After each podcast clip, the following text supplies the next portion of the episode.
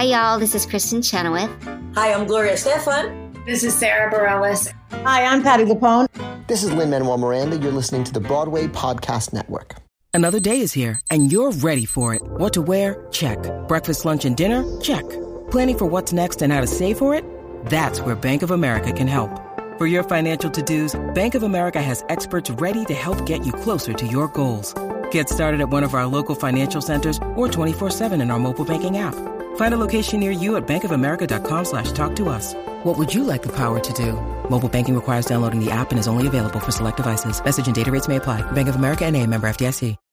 When you need mealtime inspiration, it's worth shopping Kroger, where you'll find over 30,000 mouthwatering choices that excite your inner foodie. And no matter what tasty choice you make, you'll enjoy our everyday low prices, plus extra ways to save, like digital coupons worth over $600 each week. You can also save up to $1 off per gallon at the pump with fuel points. More savings and more inspiring flavors make shopping Kroger worth it every time. Kroger, fresh for everyone. Fuel restrictions apply.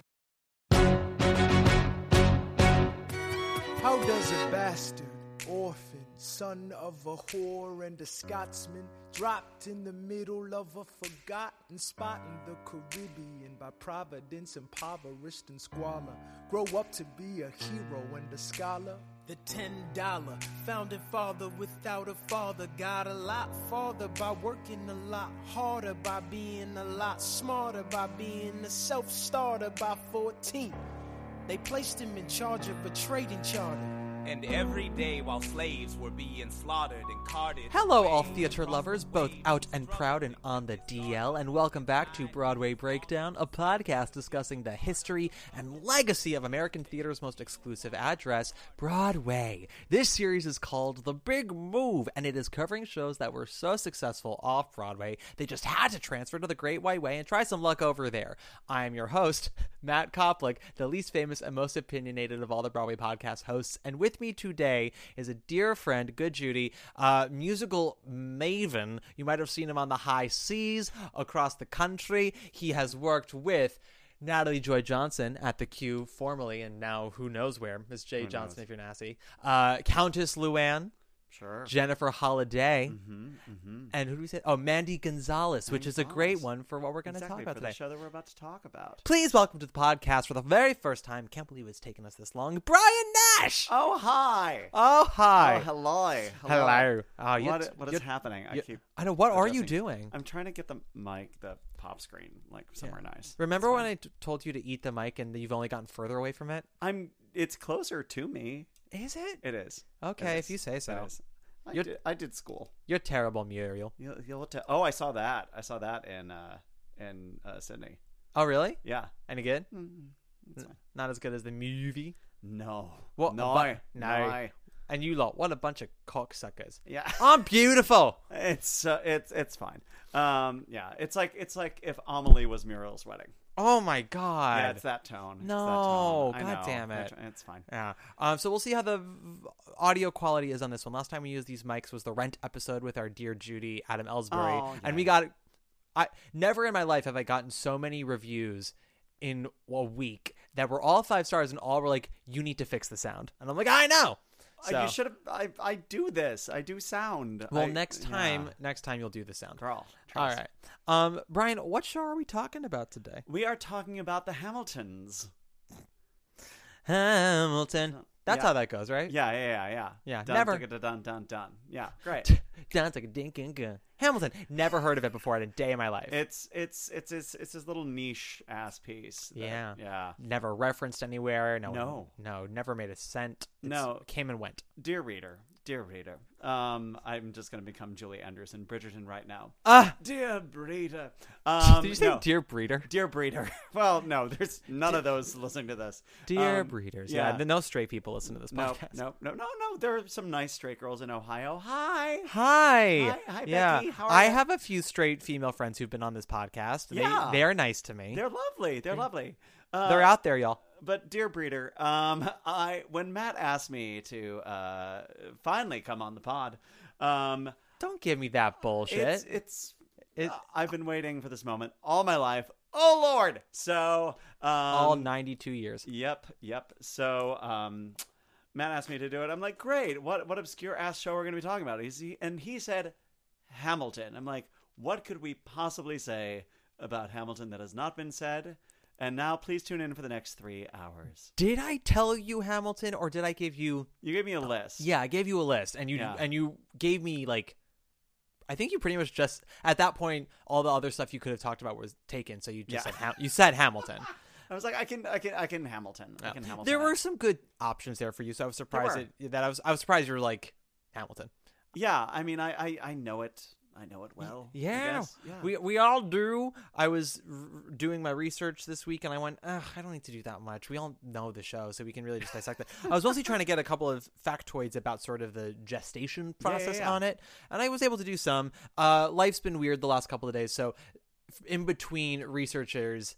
Uh, researchers in between researches. Yeah, Matt was in between a couple of researchers, Bleh. and he can barely walk. I know. I'm sitting down quaking in my boots. But in between researches, uh, life would get in the way. Yeah. And then that would make me sit down for three hours. And then I would get back to the research. So I have about three pages of research as opposed to my normal 12. Great. Yeah. Great. Um, fine. Yeah. And it's, I mean, It's basically the New York Times between like 2015 and 2017. but also like, look at these pages, Brian. Like, that, that's, Yeah. that's not like, th- when Brian heard three pages, his eyes got wide. But like, this is children's book three pages. This is not, you know, War and Peace. However, they are also sitting on an entire book about the musical Hamilton.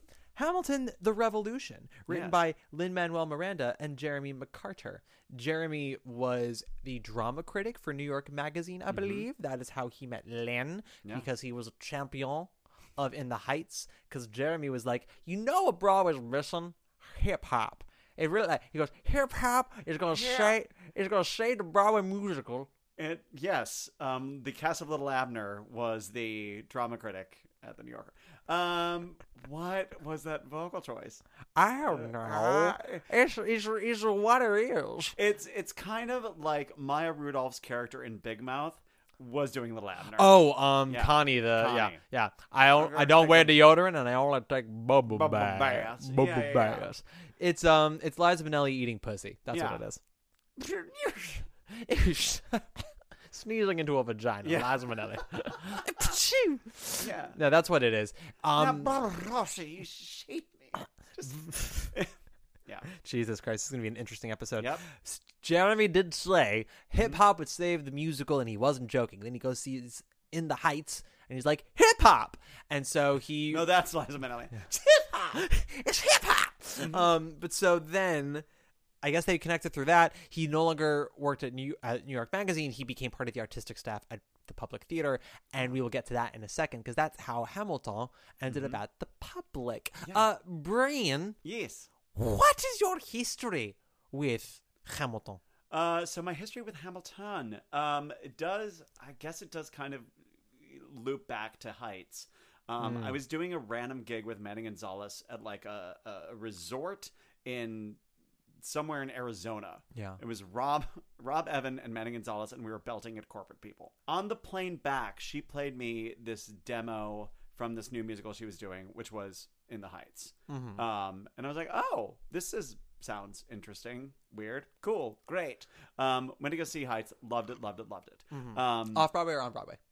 On. I'm, Okay. I was out of town when it was at 59 East 59th, or Yes. it was I- there, yeah, Yeah, I saw it. I saw it there. yeah. Um, I, mm, I, I waited. Um, Yeah, well, uh, the listeners How who was listen it to the uh, listeners who listen to the Passing Strange episode will know what I thought of it, and I'll talk about it more when we do cover In the Heights, which I think we I think we are covering it. I don't know. I'm covering so many shows on this season. I don't remember all of them. I thought I was doing proof. I think I'm just doing doubt. Anyway, I, 'cause Fine you- line. Well, you know they're within three years of each other. It's Yeah. one. It's a one word play. Yeah. They both wrote the Walter Kerr. I'm Yeah. not a total boob, but so it was okay at 59 East 59, and we'll Mm-hmm. talk about this with Hamilton as well.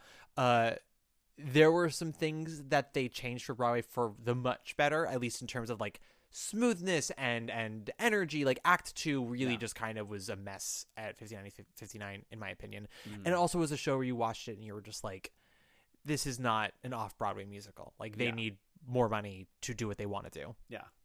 Yeah, but it was overall good. Yeah, they. I know they. Uh, they replaced Breathe went in for Broadway. Yeah. it was like the My Fire Escape. Like I don't remember song- that. Yeah, yeah. Uh, I they Benny also had like another rap in Act Two that they cut where he was like pleading his case to date Nina, Oh. and it was called like "That's What's Up" or something, something like that. And I just remember thinking it was so corny. So they luckily cut that. Yeah. Yeah. Good cuts. Um, Good cuts. Then, so when Hamilton was like, the kind of Hamilton mixtape was kind of bouncing around. Yeah, Like, because that's what it was originally called. Exactly. And they were doing, I think they did a couple concert like chunks at uh, Joe's Pub. Mhm. Uh, I missed that. So when they announced at the public, I like snatched up a ticket instantly. Um, so excited. And it was like, you know, nine months before the damn show actually happened. Yeah. So got myself a ticket and then um, lived my life. And then I got back from Australia. I was doing a gig in Australia, and I was like, "Great! I am so jet lagged. I have nothing to do until my gig at like 11:30 p.m. on a Friday night. So I'm just going to sleep out this jet lag." And I woke up from a nap, and I looked at my phone, and it said Hamilton 8 p.m. and it was 9:45. I was like, "Motherfucker!" Like threw my phone across the room. I slept through Hamilton at the public because I forgot I had a ticket. No. Forgot. Forgot. Forgot. He forgot. Madonna was probably sitting in my seat texting. Probably. oh God, remember that? Yeah. Oh yeah. Yeah. So when did you finally see I saw. her? I grabbed a ticket to it in previews on Broadway. Sounds bueno. transfer, Yeah. and Delights. Yes. Delights. I saw it.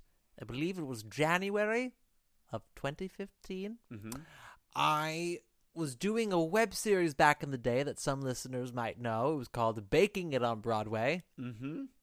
And it was the beginning, it was the launch of the series. And my friend at the time, Emily Skeggs, who I'd gone to Emerson with, was going to be doing Fun Home on Broadway after Uh-huh. replacing Socha at the public.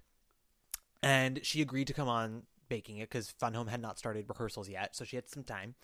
And it was really nice. And we, you know, we filmed everything, and then we finished. And I said to her, like, "Oh, Emily, what are you, what are you doing the rest of the evening?" And she goes, "Oh, um, I have two tickets to Hamilton at the public. It was they were still in previews. It was actually the first night that Javier went on because Lin Oh. was in the audience taking notes. Yeah. And she was like, I can't find anyone who can go. And then she took a pause. She went, Oh, would you want to go? I went, Sure.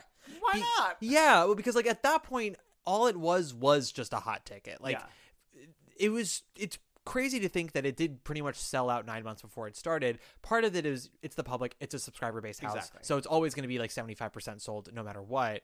But it was the next big Lin Manuel Miranda piece. It had buzz because it sort of, for the last five years was sort of bopping around in different, as you said, different concert venues. Yeah. Joe's Pub. Uh, they did a big one with Lincoln Center, which I'll, I'll talk about. Uh, Vassar. So like people in the industry had heard good things about it. So there was interest and there were limited seats. But not a lot of people had seen it yet. And so I got to go with her at one of those previews and it was I felt very fancy because there were a couple of people there who were in the know about Fun Home and recognized Emily and were like, "Oh, we're so excited to see it in the round." And she's like, "It's gonna be great," and it was. Uh, and Lin sat like two rows behind us, and then we saw it, and I thought it was nice, and then it blew up pretty quickly after that. Yeah. Uh, not to the extent of when it moved to Broadway, but definitely for off Broadway, it was like very big, and my family all asked like if I knew how to help them get well not all my family like my grandmother and my mom my dad were all like do you know ways like to get tickets I said well they're they will extend but it's going to be really difficult and I think they did like three or four different extensions it, went, Yeah. it was supposed to go from January to March and it ended up closing at the end of May Yeah. and pretty much went straight to Broadway after Yeah. that They opened like end of June. I think they started previews. they started previews at yeah end of June or early July, and then Yeah. they opened I think like first week of August, something Yeah. like that. So it was a very quick turnover, uh, comparable to uh, Chorus Line and Rent, where it was just Mm-hmm. like it, was like a month. Go. Yeah, and except again when I saw it at uh, the public, one of my big notes on it was like, "Oh, this is going to be so good on a Broadway stage because Mm-hmm. this whatever they fucking claim." And I don't buy it for a second. That show was designed and staged for a Broadway stage. Oh, absolutely. Because the Newman is definitely is the largest stage at the public, but it's comparable to like not even like the Jacobs Theater, like Yeah. slightly larger than the Booth stage, I would say. And so with that set and that dancing, like I I feel like I might have seen a couple people like bump into each other, but it was cramped for sure. Yeah. And Because they still do double turntable at the public, right? Yes. Yeah, absolutely.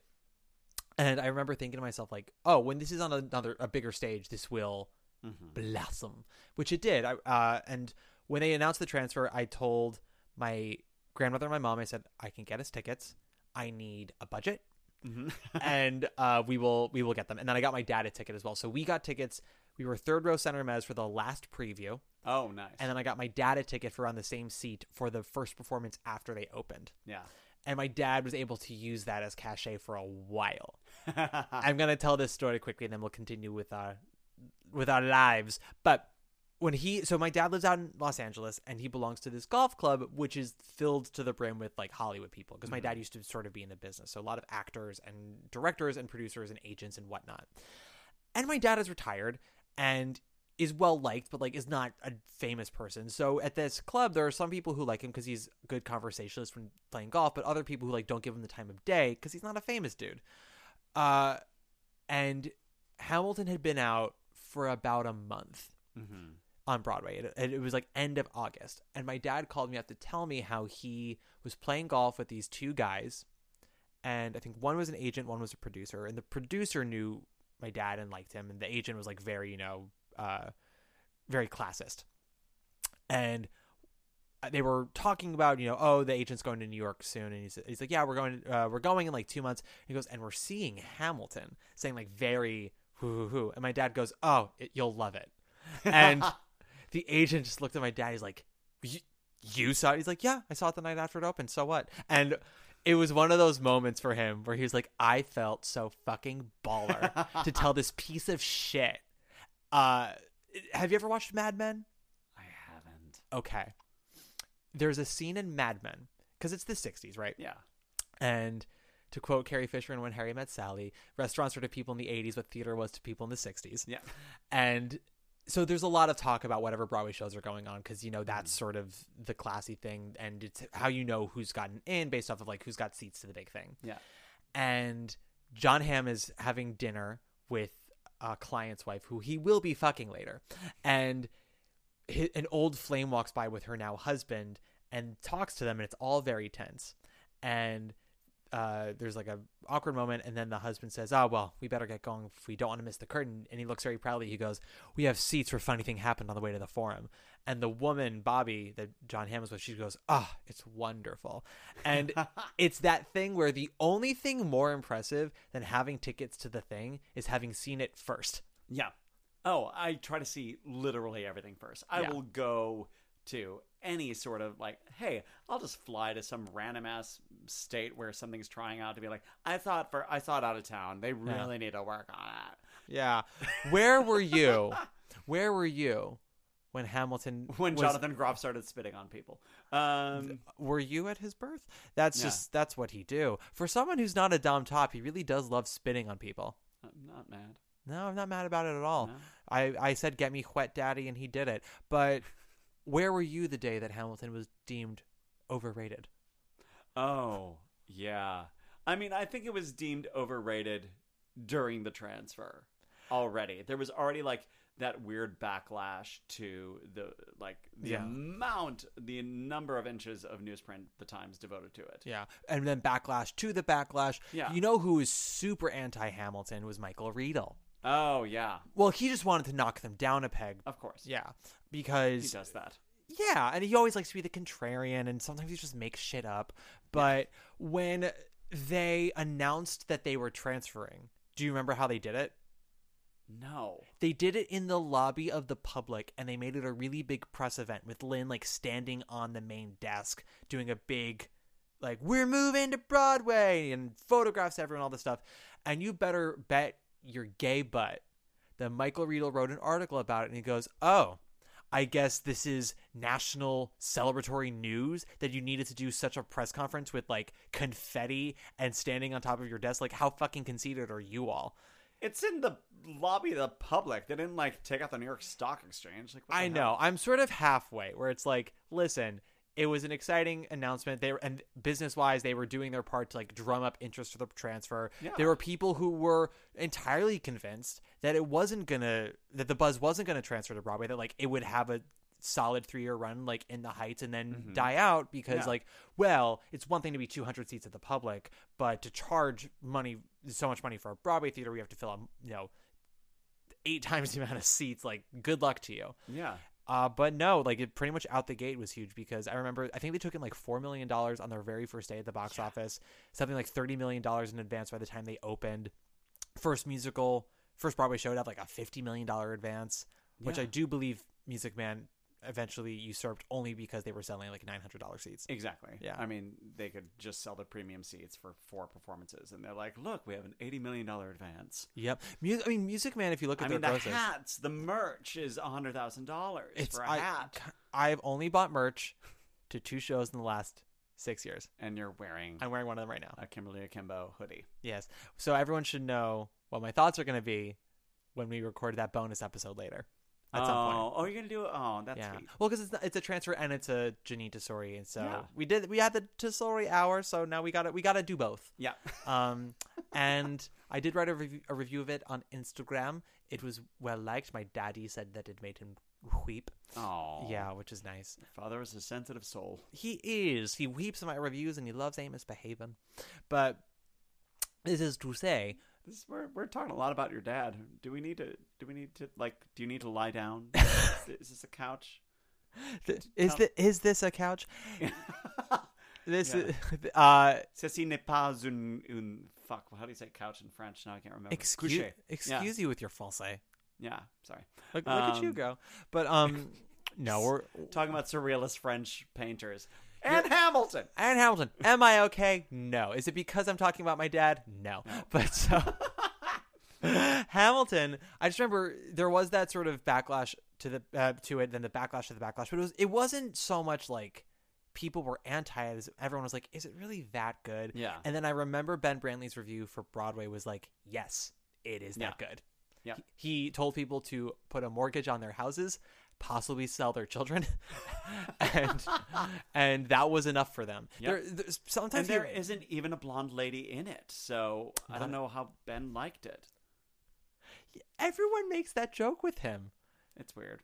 Uh, it's he, weird. He does. Do does you like- remember the Wicked? I mean, you were four, but do you remember the Wicked review? Yeah, I do. It was uh, it was a love letter to Cheno and nothing else. Yeah, exactly. It was like, and there's this green girl in it. Whatever. Anyway, Kristin Chenoweth is a revelation, you guys. Well, I remember his review for Wicked ended with Kristin Chenoweth gives you hope for the future of musical theater. Wicked does not.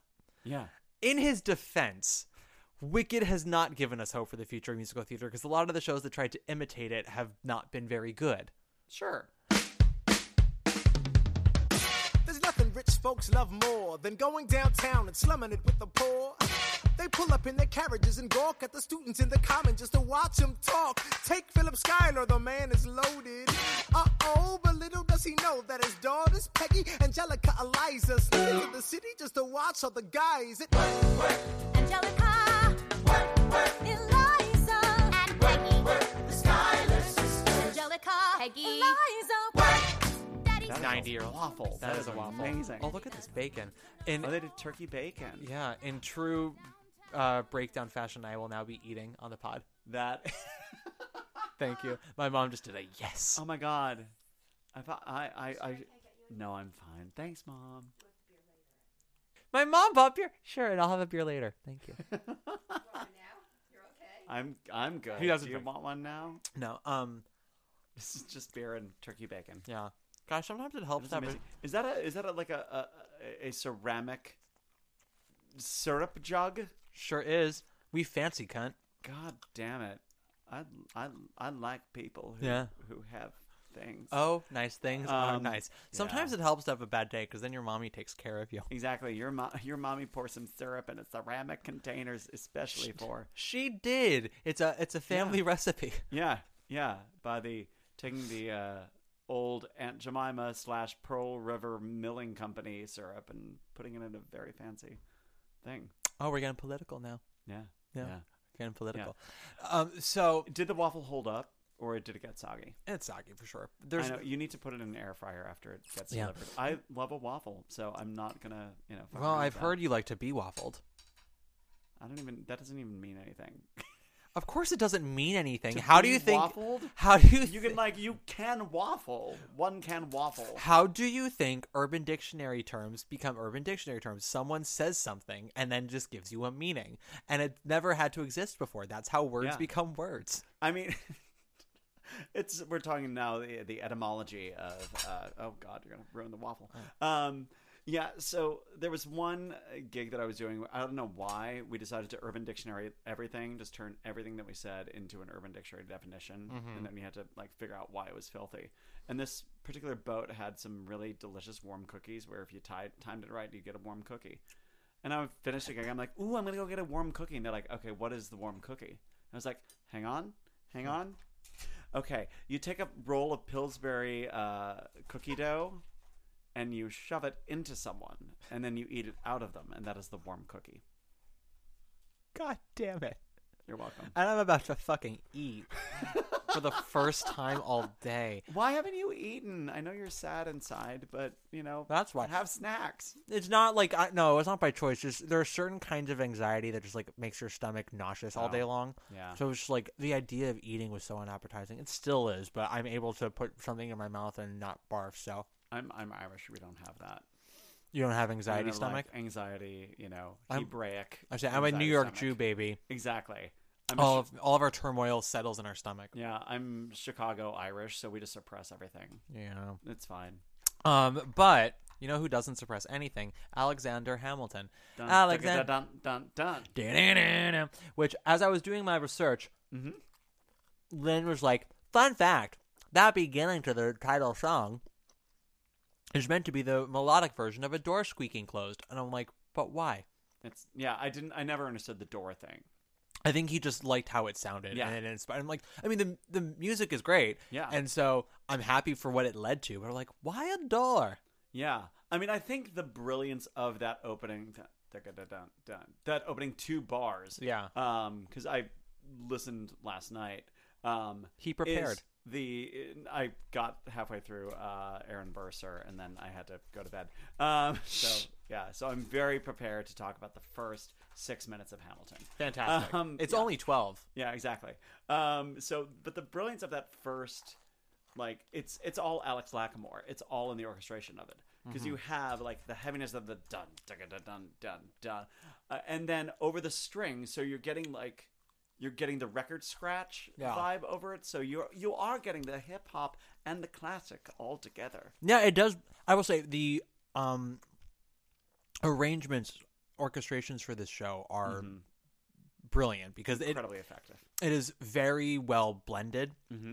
Uh, sometimes it'll flip completely into one genre and then go into another one. Sometimes it's like three different genres combined. Yeah.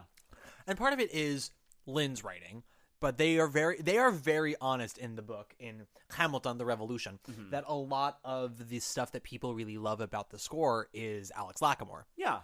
I mean, Lin is a good songwriter. Yeah. Um, as a composer, composer, eh. I mean, he doesn't have a broad language. And and that's not being rude. If you ever listen, all. if you listen to demos of Lin's songs where he's the one singing it, which also first of all he does not have the widest of ranges. No.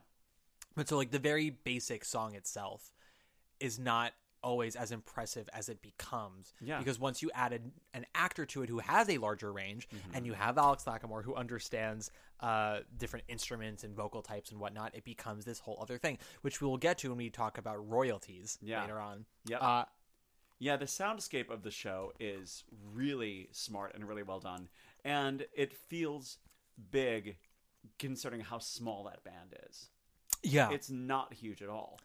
There's a lot that's pre-recorded too. Yeah, a lot of it is done through Ableton, which is a you know kind of program that you know you're triggering click tracks and stuff that's pre-recorded and Mhm. like some of the like hip hop loops and stuff like that. So all that's being triggered, uh, you know, in in the band in real time. But it's it thickens the sound of it and makes it feel like a lot of it was recorded in a studio. Yeah. which is fantastic. Oh yeah. Uh, my one complaint about the cast album is that I wish that the drum beat was deeper, because it's it's a deeper drum on Broadway. That's always the case though. Is the drum on a Broadway stage is is going to be darker and deeper than it is in the, Yeah. the cast recording. It's something that um Ellsbury and I always talk about with that Wild Party recording. We just wish that it was Uh, the LaChiusa. yes, Yeah. the good one. Yeah. We wish that it wasn't such like a light, like whatever it is, timpani or whatever it is. Yeah, I mean, a lot of times, especially like when you're mixing for a Broadway cast album, like Mm-hmm. it's going to be vocal forward, and then you're not going to get any of the impact that you'd feel in the theater. Yeah. Um, of the depth of it. The low end always gets killed. Um, Hamilton is mixed much stronger than most cast albums because they Mm-hmm. Oh, yeah. did kind of record it. They kind of modeled it after how they recorded the Rent album, really. Like they How they record the Rent album? I mean, they recorded the Rent album like a rock album. Mm. They didn't do the like company like everyone's just in the room and we're just gonna get this take. Like it, they recorded like they recorded the instrumentation entirely separately, really focused on that, got the band mix in, and then like recorded the vocals like a zillion takes, mm-hmm. just to kind of because they knew that was gonna sell like a pop album, Yeah, it's true. and, it did. And the Hamilton album sold again like a pop album. Yeah, that is really something that's interesting to think about connecting the two because even though Rent recorded that way, I really feel like it didn't um create a trend or uh, not an immediate trend in No, cast because it's too expensive. You Yeah. can't do that if it's not going to sell a million copies. Hamilton uh, has it gone double platinum yet? I don't know, but I feel like there are a lot of cast recordings now that do have a similar blend a lot, uh, and mix and sound. If that makes sense. Uh, maybe maybe they're not all recorded the same exact way, but maybe I feel like they're trying to capture a Yeah. similar blend. Wicked did that. Uh, you know, they did. Uh, they did the instrumental tracks separately. Hmm. Um, but I mean, so many cast albums sound like I don't, there was a weird period where they just got so dry. Yeah. Drowsy chaperone, like you basically the microphone is in Sutton's nasal passage. It's Yeah. so dry. There's no breath on it. There's no sort of space, and like Hamilton feels like an album that you can put on headphones and listen to and Mm-hmm. get an awareness of what it feels like in the theater. But it's not pretending you're in the theater. No, it's not a theatrical sounding album. Nobody is I mean, no nobody is giving a theatrical performance. They are basically trying to channel the energy they have on stage into a studio. So everything is tempered. Yeah. It's you don't feel like anything is muted, but it is more intimate. And Yeah. I mean, well, speaking of the LaChiusa Wild Party, if you ever watch a video of what Toni Collette did on stage as opposed to listening to her dialogue on the album, Yeah. very different Yep. vocal types. She is aware she is on an album and she translates uh, her performance to that medium, and it's fucking brilliant. Anyway, Which is fascinating considering like she didn't do that. Like this No, wasn't she's- something that she was well versed in. no, she was just a smart cookie. Still is. Yeah. She's motherfucking Toni Collette. Yeah. Ah, come back to Broadway, baby. Uh, what was something that really struck you about Hamilton when you first saw it on stage? when I first saw it on stage, I was shocked by, and this is something that actually a lot of people that I talked to who saw it um, had the opposite experience. So much because I didn't listen. I think the album was. I can't remember if the album had just come out or was about to come out when I saw it. You saw it in previews on Broadway. Yeah, It had not come out It had yet. not come out. Yeah, They, I, I believe they were record, they were recording it as they began previews. Exactly. and it was it opened. The album came out like pretty much a month after it opened. Yeah. Um, good. I, I refused to listen to anything before Sure. I went in. I was shocked at how clear the text was. I understood almost every word. And I remember when I listened back to the album once I got it, so much of it had registered. Um, and as a history geek, I was shocked by how clear the storytelling was.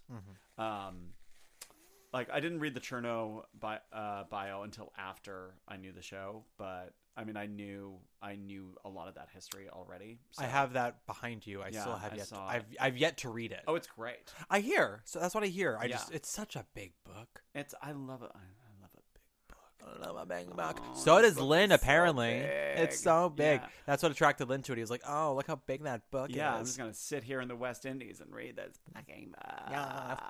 Um, West Indies or Mexico, one of the two.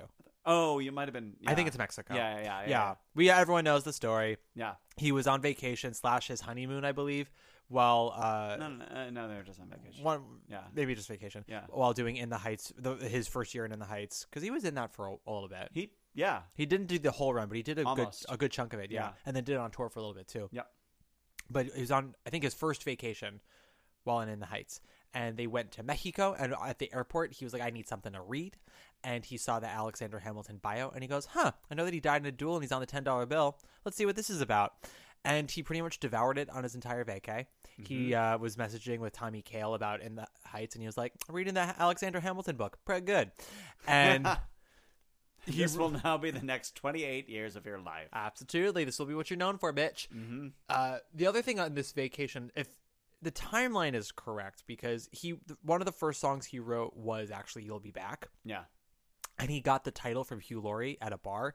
And so I'm like, I'm, I think he actually wrote the lyrics for "You'll Be Back" while on vacation. So I was like, was Hugh Laurie at this resort? Could be. I mean, it's it's possible. Just I would have preferred it if they were like, oh, he saw Hugh Laurie also at the resort, and he gave him the title for "You'll Be Back," as opposed to just at a bar. I'm like, Yeah. come on, guys, just keep it in keep it in mind. Yeah. uh, So many things are happening in Cancun. Um, I don't know. Scissoring with Lin and Hugh. Uh, Yeah. Do you know how the title came about though? no. Was it was just he was telling Hugh his idea for Hamilton, which it was supposed to be a concept album. That Yeah. was the that was the plan. It was like a hip hop concept album. It wasn't originally planned to be a musical.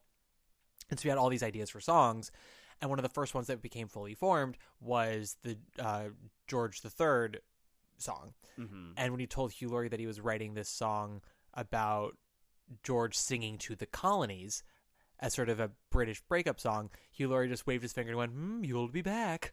And he- Lin was like, "That's the title." Yep. Yeah. And it is brilliant. That song is so well done. It is.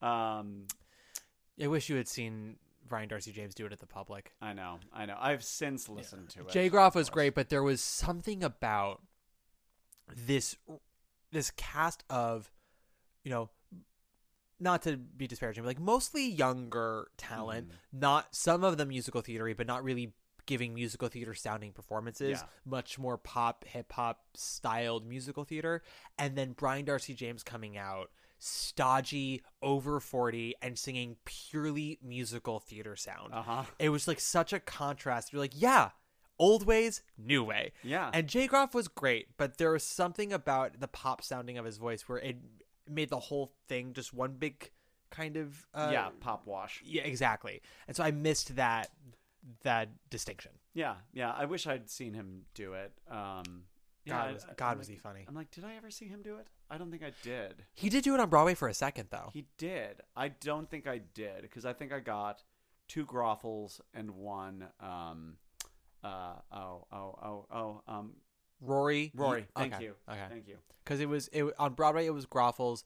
Rannells came in for a second, Yeah. uh, and then Groffles came back to do the pro shot, yeah. and then I believe That uh, was Brian. Did he go in before Rory? I think Rory did it next because Brian was in some like a uh, was in uh, something rotten at the time. That's part Yeah. of the, was part of the why he couldn't finish the public extensions. Yeah.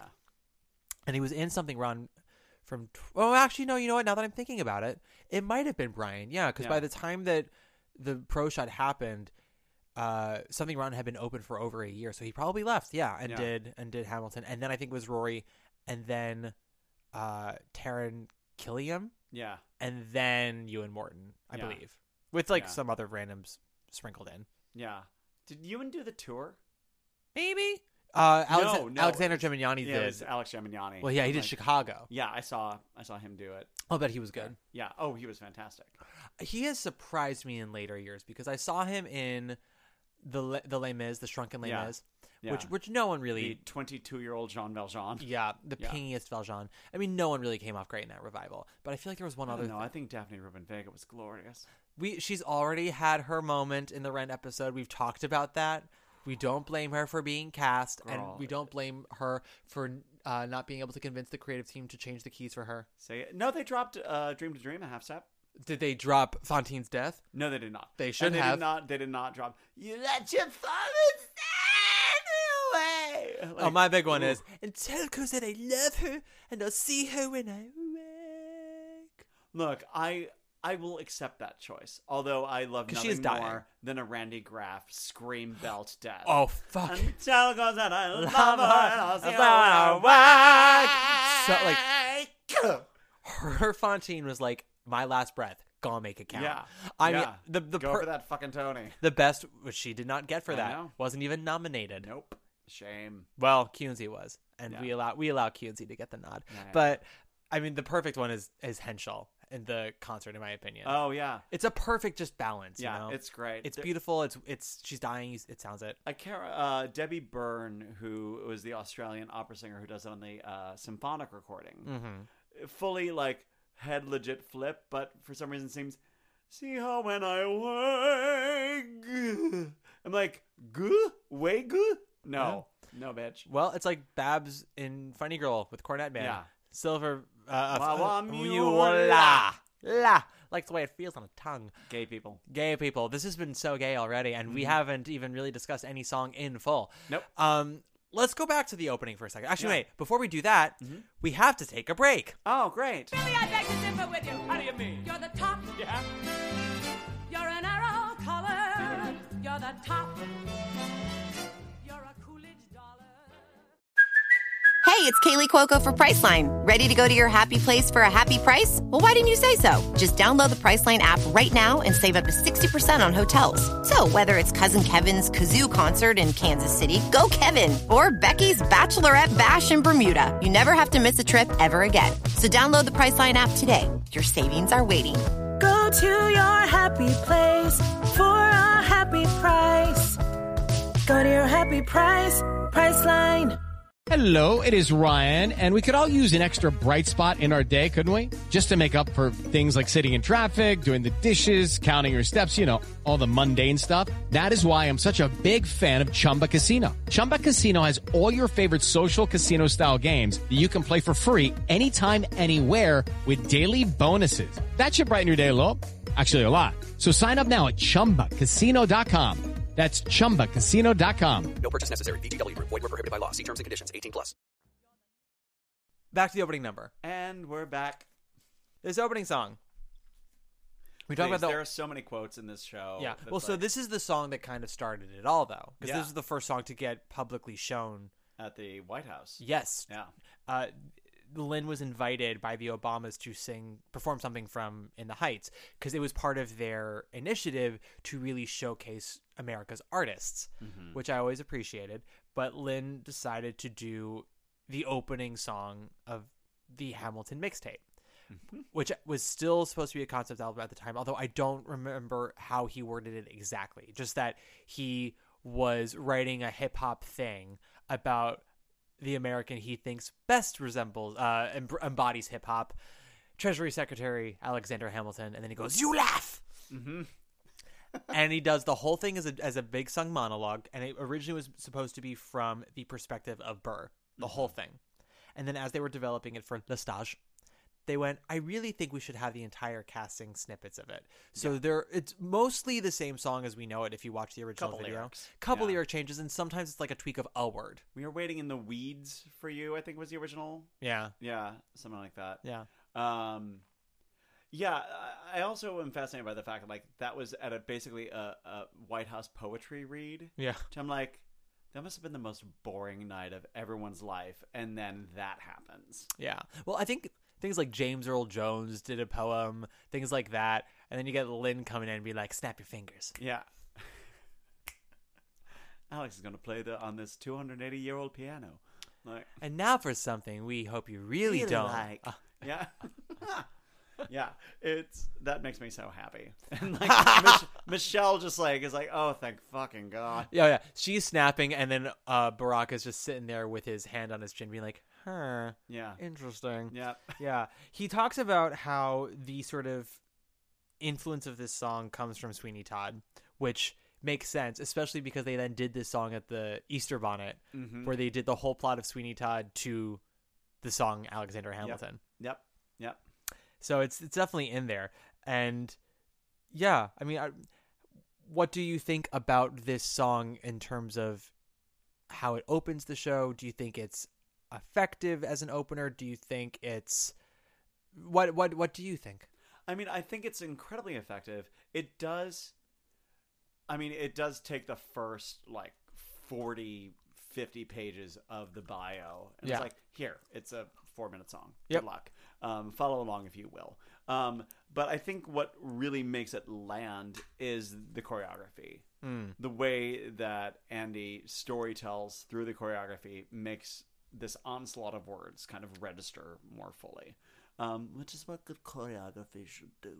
Um, and doesn't always. No, and no. I would maybe say not even always in Hamilton. no, sure. I have one major complaint about the Broadway production of Hamilton. It's Go. that I do think it is sometimes overstaged slash choreographed. Sure, but I feel like the moment that is, you know, the most overstaged is so effective that I'm too delighted to care.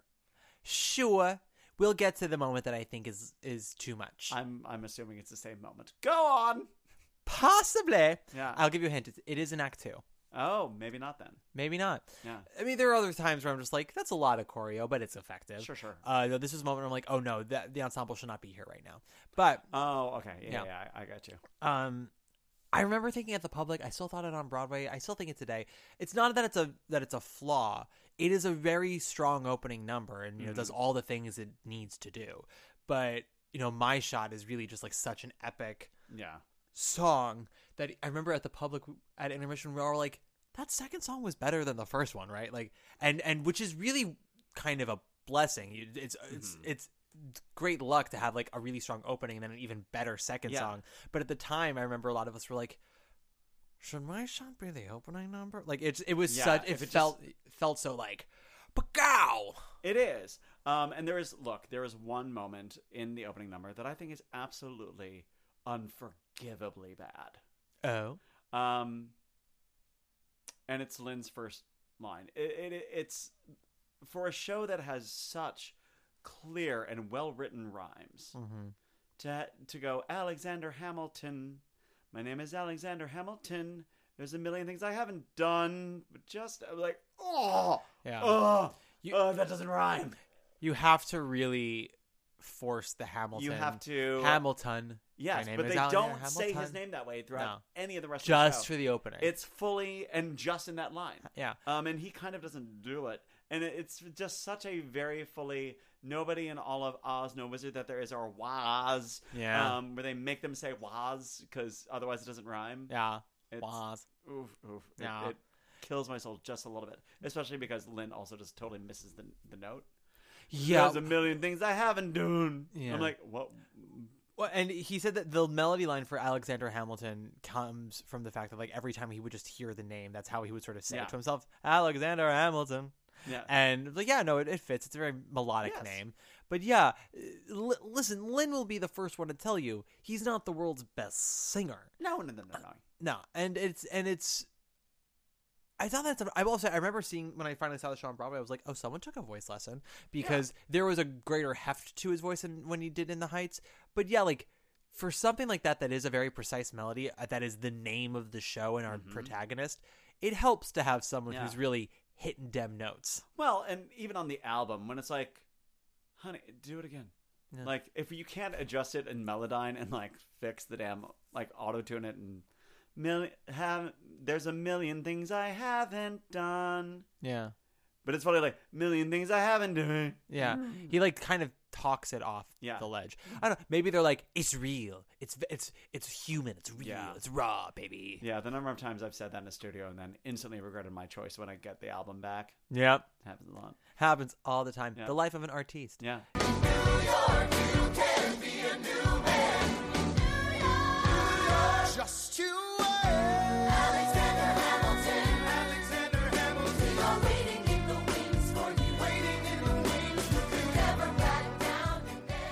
The one thing about the Hamilton the Revolution book that gets my goat a little bit, and it's the same thing with the producers How We Did It book.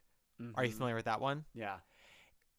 both books are made because when they when the shows came out it was collectively collectively agreed oh wow everything about this is perfect how did it happen and Mhm. everyone involved was like well let us tell you and so every chapter is like here's how it could have gone wrong but here's how they ultimately saw the error of their ways and did the perfect choice Yeah. and everything is just sort of always like I mean, and again, like they're trying to sell the book about a show that you know it's a love letter to. So of course, everything about it's going to be a love letter, but it doesn't always feel objective when Yeah. like they're talking about the set of how like it could feel like a nightclub the way that it's lit, but and like isn't that wonderful?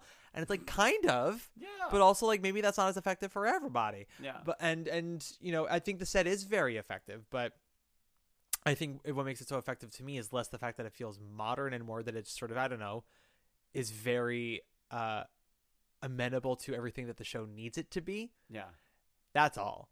I mean, I feel the same way when I'm reading uh, The Complete Aspects of Love, um, which is the version of that book that came out after that. Yeah. But all they the did that for aspects of love. Yes, because they- was my first Broadway show. Um, And at the time, were you like, "Oh, this is perfect"?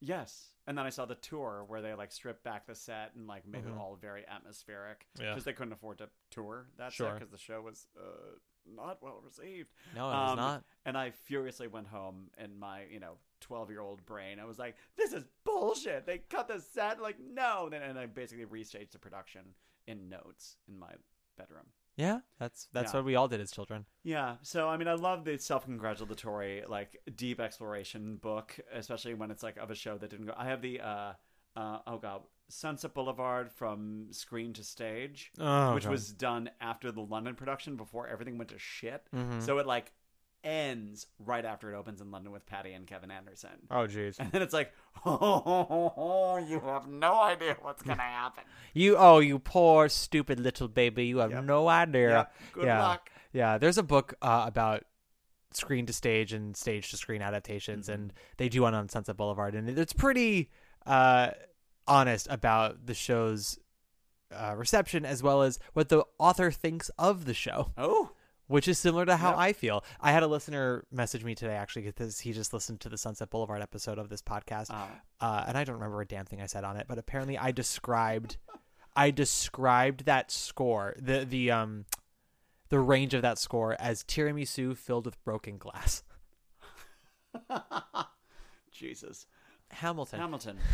Uh, well, so okay. Act two. Act two. well, so we don't have to go like song by song. We really can go all over the place. Sure, sure. So uh, we've talked about the opening. We've hinted at "You'll Be Back." What is your Mhm. ultimate favorite song in Hamilton? Satisfied. Never heard of her. Yeah. Talk to me about it. What What is it? Set the scene. Um. So, uh, um, set the scene in a. Uh, here's here's what Satisfied is. If you've never heard of Satisfied. Well, yes. W- Yeah. Okay, I talked about this on the fucking Urinetown episode because Okay. Mark Tuminelli got so annoyed with having to try to explain the plot of Urinetown. He basically Yeah. stopped and said, "Go on YouTube and watch the bootleg, then come back and listen to this episode."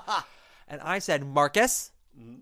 Tuminellius, I once had to host a Q&A with Hamilton actors for this corporate event, and Mm-hmm. the person who facilitated the thing asked me on the sly, when you get a moment, could you explain what Hamilton is in case there's anyone here who doesn't know it? And I thought to myself, you guys have a Hamilton event and some people here don't know it? Like it's such a it's such a specific thing to ask Yeah. for. You would assume that people that it was asked for because everyone knew it. But so now I go by the bylines of of course everyone who's listening to this podcast knows Hamilton. Yes. But on the off chance that someone has forgotten or they've taken this chance to be like I don't want to know anything about it till I see it live and they're sticking to their guns like you did. Sure. Set the scene. So instead, they will listen to a seven-hour podcast with two homosexuals going off in k-holes talking about not the show. Don't Um, tempt me with a good time. Yep, yep. There's still some bacon left. So, um, satisfied is a number uh, about you know almost halfway through Act One, Yeah. in which uh, Angelica, uh, the Schuyler sister, whom spoiler alert, Ham- Hamilton does not end up marrying, No. um, sees him and is like, oh, oh, hell yeah, yeah, I could do that. Um, and then selflessly decides to let her sister bang him instead.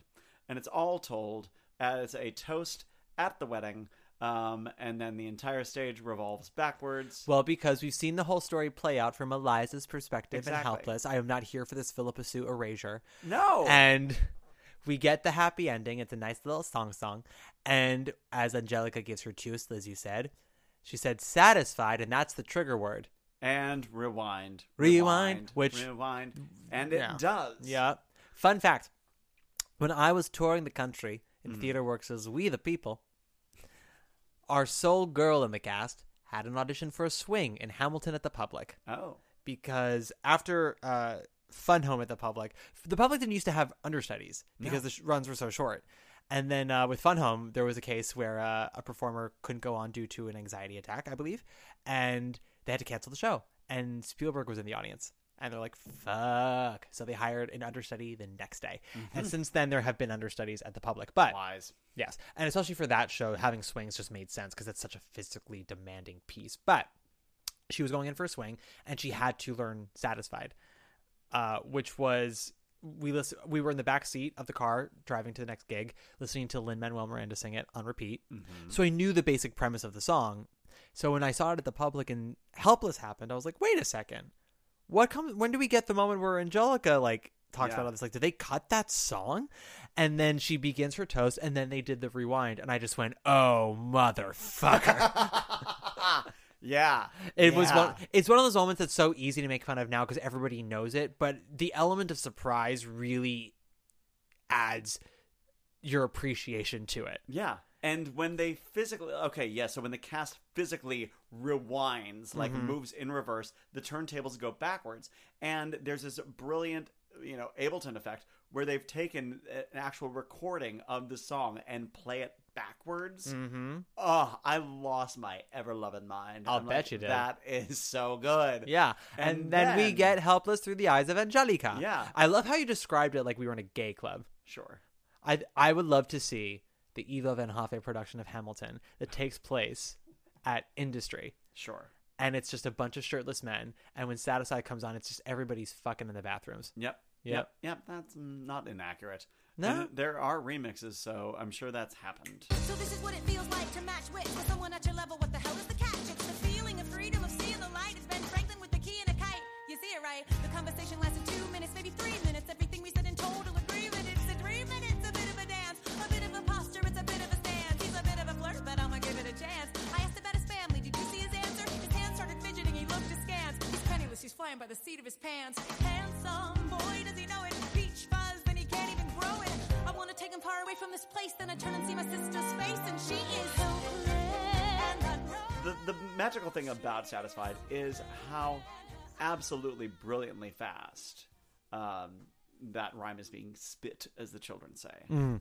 Like it, she's absolutely incredible. Like as a character, it's it just defines her so clearly and so well. Yeah. Um, yeah, it's a great damn song. It is a great song, and I mean Renee absolutely spits the verse. Mhm. It's also, I mean, so the way that rap is used in this show is interesting because it it wasn't the intention originally to make this a sung through, rapped through musical. When Mhm. they decided to turn it from the concept album to a musical, which happened, uh, I believe, after the yeah, they decided to turn it into a musical after they performed at Lincoln Center for the American Songbook. Yeah. When Jeffrey Seller was in the audience and went up to Lin, he was like, This isn't an album, this is a musical.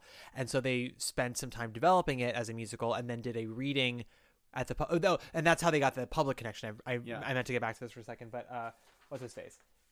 Jer- Jeremy McCarter uh, got put on the artistic staff of the public. And when Oskar Eustis was like, we need new works and we need new writers, McCarter was like, well, Lin's writing a Hamilton thing. And so brought him in and they decided to sort of co produce it with Jeffrey Seller. And they did a reading of the first act with a book writer, Mhm. some apparently well known playwright that they refused to name. And they did it. And they afterwards they went, this just doesn't work with book scenes. We need everything. There's too much information to cover Yeah. And rap gets it all across so much faster, so much more economically. And on top of that, Lin also wanted rap to kind of show every character's levels of intelligence and world perspective. So he talk speak, you know, speaking of my shot, he talks about how when we start, we have you know very simple Mr. Burr, sir, ba da ba da. Ba, and then we go into the bar and we have I'm I'm John Laurens and the place to be ba do ba boop ba da da ba boo da bow, and then Hamilton comes in and starts spitting five thousand words a second Yeah. and changing up the tempo, changing up the meter, the rhythm, and just showing that his brain is working so much faster than everybody else's. And so, speed with rap is shown as a sign of intelligence in this show. Mhm. And so, Eliza, not Eliza, uh, Angelica, Angelica Angelica having that same rhythm. having Yeah. the same rhythm and the same speed as Hamilton shows that they are mentally uh, soulmates. Yeah. If if not for other uh, ways, or and maybe they are and just never could be because Angelica falls on her sword for her sister. Mm-hmm. Although this is another sort of tricky thing where Lin is telling sort of like a half truth of what the reality is, and he wanted this to be taken uh, seriously by historians, and Ron Chernow was a consultant on the show, and there were times when Ron Chernow would be like, "That's not correct." Lin and Lin's like, "Okay, so," and Yeah. just like moved on. It's like, for exa- so theater. yeah, for example, there were not just three Schuyler sisters; there actually were a bunch of sons. Mm-hmm. Yep. So the line, "My father has no son, so I'm, the one who, who has to social climb for one," not true. Lies. Also, Angelica was married. She was already married. by the time that they met Alexander. Yeah. Uh, so it's even the connection they had was true. There are letters to prove that. Fun other fact: uh, Aaron Burr, uh, his previous duel was with Angelica's husband. Ha! Like five years before the Hamilton duel. Yeah. And what's ironic is that before that, uh, Burr was on record as uh, to hating duels, thinking that very anti-duel. Yeah, thought they were stupid. In fact, Yeah. stopped a couple, uh, and yeah, Lin was like, clearly he changed his mind eventually. But that, but that is in the show during the uh, ten duel commandments. Is that Yeah. what it's called? Yeah. Yeah. So Can we agree that duels are stupid and uh, Immature? Yeah, something like that. Yeah. Uh, something in ruinous. Okay, so we're Yeah, doing, doing this. this. There's Yeah. so many words to know in this show, guys. Mhm. Pa- Pardon, pardonnez-moi. Mhm. But yeah, so the the speed of which is impressive, uh, just on the talent level, but then also what it means for the character of Angelica, Yeah. which I really appreciate. And there, and it takes its moments to stop and reflect, which I really uh, uh, enjoy. And it doesn't. I don't know. There's like no blame in the song. It's just what she's chosen to do Yeah. and you know she'll have regrets about it but ultimately she is happy with the choice she made i guess Mhm. because she lo- she loves her sister more than her own well-being Yeah. which is martyrdom if ever i heard it Yep. Yep. Noble. Um, what is your favorite song in the show? i hate to be that bitch Mm-hmm. but probably Schuyler sisters Yeah. yeah and It I, is really fun. Yeah, and also, I mean, it's. I remember seeing it at the public and thinking like, "That's cute," and then they. It was like eighty percent the song that it became on Broadway. The vast majority of it was the same, but there were just certain tweaks they did, how to build it. They added all the harmonies for the three Schuyler yeah. sisters because that was their vocal warm up backstage. to Sort of be in sync was they would do three part harmonies in their Uh-huh. dressing room, and Lin heard it. He's like, "We got to include that," so that became part of the song. And so by the time it got to Broadway and was sort of rebuffed, it became like my absolute favorite song. I also, I mean, I'll never forget where I was when I first saw Leslie Odom Jr. do The Room Where It Happens. Oh, And to, there are certain moments at a show where everyone in the audience has the same collective response Mhm. and to like to a specific moment, not like a button. But so I can recall seeing Kimberly Akimbo at the Atlantic and Victoria Clark singing uh, "Getting Older is Your uh, Getting Older is My Affliction, Getting Older is Your Cure," Sure. Yeah. and everyone just going, "Ugh." Three hundred people just going, "Ugh." Strange loop at Playwrights Horizons Mm-hmm. when Larry Owens as Usher says, "You wanted a gospel play. This is the only way I know how to write it," and everyone just went, "Ugh." And then Hamilton, when Leslie Odom Jr. is doing No One Was in the Room Where It Happens, and then it gets to the What do you want, Burr? What do you stand for? You get nothing if you don't wait, if you just wait for it. What do you want, Burr? What do you want? I, I want to be in the room where it happens. And everyone just went, oh. Because Uh. the entire thing just felt like, you know, a classic Narration, yeah. Yeah, Che Guevara singing about money kept rolling in or whatever. Mm-hmm. And then it connect. This is where Hamilton does Evita's better. Mhm. Is whereas Che is just always the narrator. This relates back to Burr personally as a character and gives him motive for the rest of Act Two. Yeah. And we spent all of the show leading up to this, so it's it's earned. And so to hear that moment come, and clearly no one expected it, and we're like, oh. we all just Yeah. we all just realized that's what we're doing in this Yep. song. Yep. Love it. Also, there's a banjo. There is a banjo. Oh god, I love the banjo. It's, and that was their audio promo when on the radio when the show was going to Broadway. They just played a little bit of "Room Where It Happens" with the Ah. banjo, and everyone was like, what is this score? Uh huh. Banjo for the first time in how long? Probably since Big Motherfucking River. Yep. Yep. And I'm here for it. My also hot take, by the way, the, the, apropos of nothing.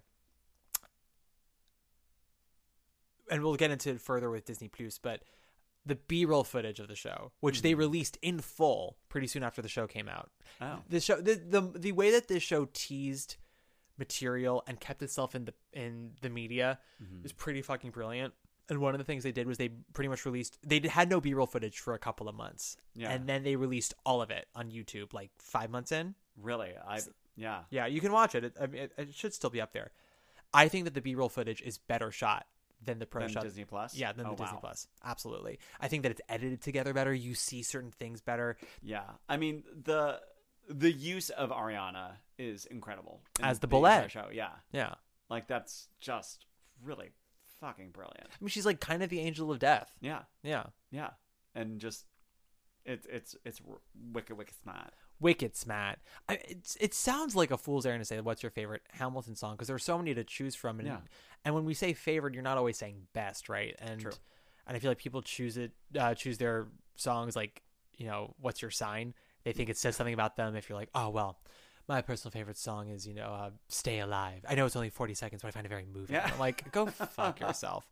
Although I am down. Yeah, Yeah. I am the defeated. Like that's that's my that's my damn jam. I mean, I am the same way about uh, bon, uh I think what's it called? Uh, fuck. Um, oh, merci beaucoup, Monsieur Godard in uh, Oh, Passing Strange. That is my favorite song, and it is only two minutes of just Wow. la la la la la la la la la la. But Mhm. but at least in my defense for that one, she is a bop. Sure. Schuyler defeated is not a bop. It's not a it's not a bop. It's a reprise. Sure, sure, fucking is. Yeah. Yeah. Also, a lot of musical theater references in this show. So many. 1776, Uh, last five years. Uh, Camelot. There's a okay, so there's apparently a Les Mis reference in um, Story of Tonight that yeah he doesn't he deliberately uh, doesn't say what it is.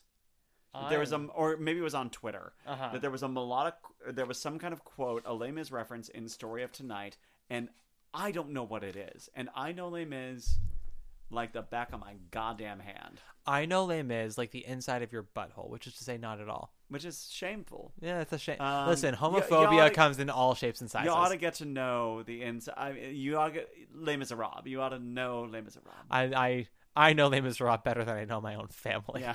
it's pr- to the point where I have made a case for the melodic repetitions in the show, as I think that they all make sense. They're leitmotifs, of course. Yeah, but you know, like how people complain with Andrew Lloyd Webber and when he repeats stuff, and Yeah. like, and I think there's an argument to be made against him sometimes. Some of them work, some of them don't. Sure. Les Mis, I think, like 98 percent of the motifs being re- uh, reused work. Yeah, I mean, same thing with honestly aspects of love. Um, but I'm not that familiar with it. Isn't there like a whole Steve bit about pancakes? no, I could have sworn there was. no pancakes. No. Someone mentioned something about like I don't know something about cooking something. Yeah, yeah, no, there are there are a bunch of food things. Oh, a lot of food Yeah. things. Okay, but not pancakes. Armagnac, yeah, um, yeah. There's a lot going. I mean, there. I guess you could say the very beginning of it has a little drink with me vibes. yeah, but I mean, he's like, there's like a direct melodic quote. I'm like, I don't know what you're talking about here. No. Yeah, I don't know. He he was basically challenging people to find all the references on Twitter. Uh-huh. Um, and he's like, no, there's a Les Mis quote in Story of Tonight. I'm sure he thinks there is. I'm like, I don't know that that's the melody that you think it is. No, he also, I mean, he forgot that there were Schuyler brothers, so who's to say? But I mean, he does have a very encyclopedic knowledge of musical theater, and there Yeah. are certain shows that he is very passionate about. Yeah. Les Mis, Rent, uh, Sweeney Todd. Mm-hmm. So yeah, I'm. I mean, I like having the Camelot reference, moi, and Yeah. nobody needs to know. Yeah. I mean, the Mis is kind of reference just in sor- sort of how the show moves, though. Yes, it does feel very much. I mean, notwithstanding the turntable. But Um, but the turntable though, like the, yeah. it's a three part turntable. Yeah. not something you see very often. Uh, we have it with Hadestown, but that's you know, again, it's rare. Uh, usually, turntables are just like the one piece. Yeah.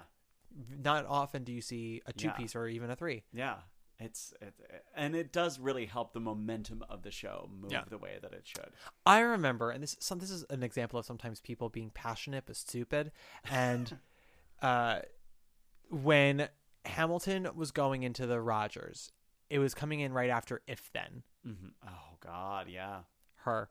And somebody asked on the lines is not I guess not knowing that Hamilton had already been off Broadway or whatever, but they they said like so Hamilton's going into the theater that If Then was in. Is the turntable like a reference to that?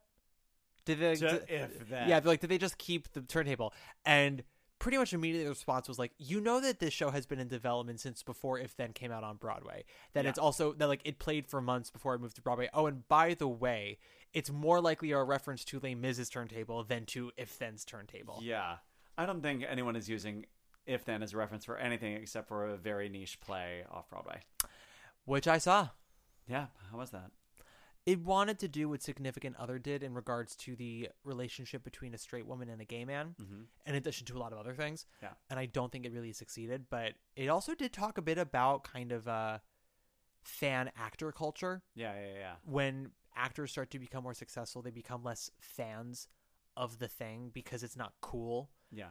And it's like, well, no, you're you're doing this because you like it, right? Not just because someone told you you're pretty and talented, like, and you decided, oh, maybe I'll make a career out of everyone seeing my face and body. Yeah. It's because you actually like theater. It's why you put up with the rejection, and so I liked they they explored that, if not as fully as I would have liked. hmm Yeah. I mean, theater geekery is. Uh, I lo- I love theater actors who are also theater geeks. Yeah, Abs- oh, absolutely. I think those are the best ones. Yeah, yeah. People who know their shit.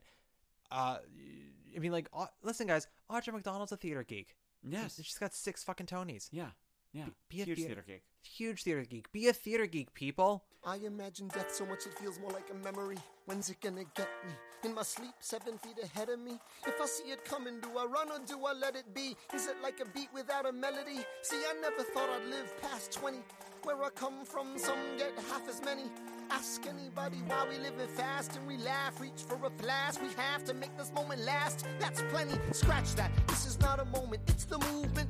You know, there, there's a million references in the show and and direct lines from certain pop songs and and uh, R and B songs and hip hop songs. Yeah. To the point that uh, the royalties on the show for other artists is pretty large. Not Yeah. like not Moulin Rouge events because No. the truth is that 70 songs. Yeah, the truth is that Lin did not actually have to pay anybody royalties because he used just enough that mm-hmm. it did not violate Yeah. copyright law. But he felt that it was the right thing to do, and they negotiated a royalty for every artist whose work is sampled in the show. Right. And there are even, there are even pieces where there were larger samples that they had to cut down or eliminate completely because they're like, Yeah. we can't afford to pay this person every week Yep. for using these thirty seconds. Yep. Yeah. Um, but you know, Jason Robert Brown bought a car. because of Hamilton. Yeah, I don't know something. I'm maybe, sure. Maybe. got something. You know, I saw him in- Molly's going to college. I saw him in concert somewhere, and he talked about not Hamilton, but he did talk about um, Jason's song with Ariana Grande. Oh, yeah, yeah. And they and they were asking him like, "Oh, uh, what was the response to that?" He's like, "It was mostly Twitter just going, who's Jason?" Yeah. Uh, yeah.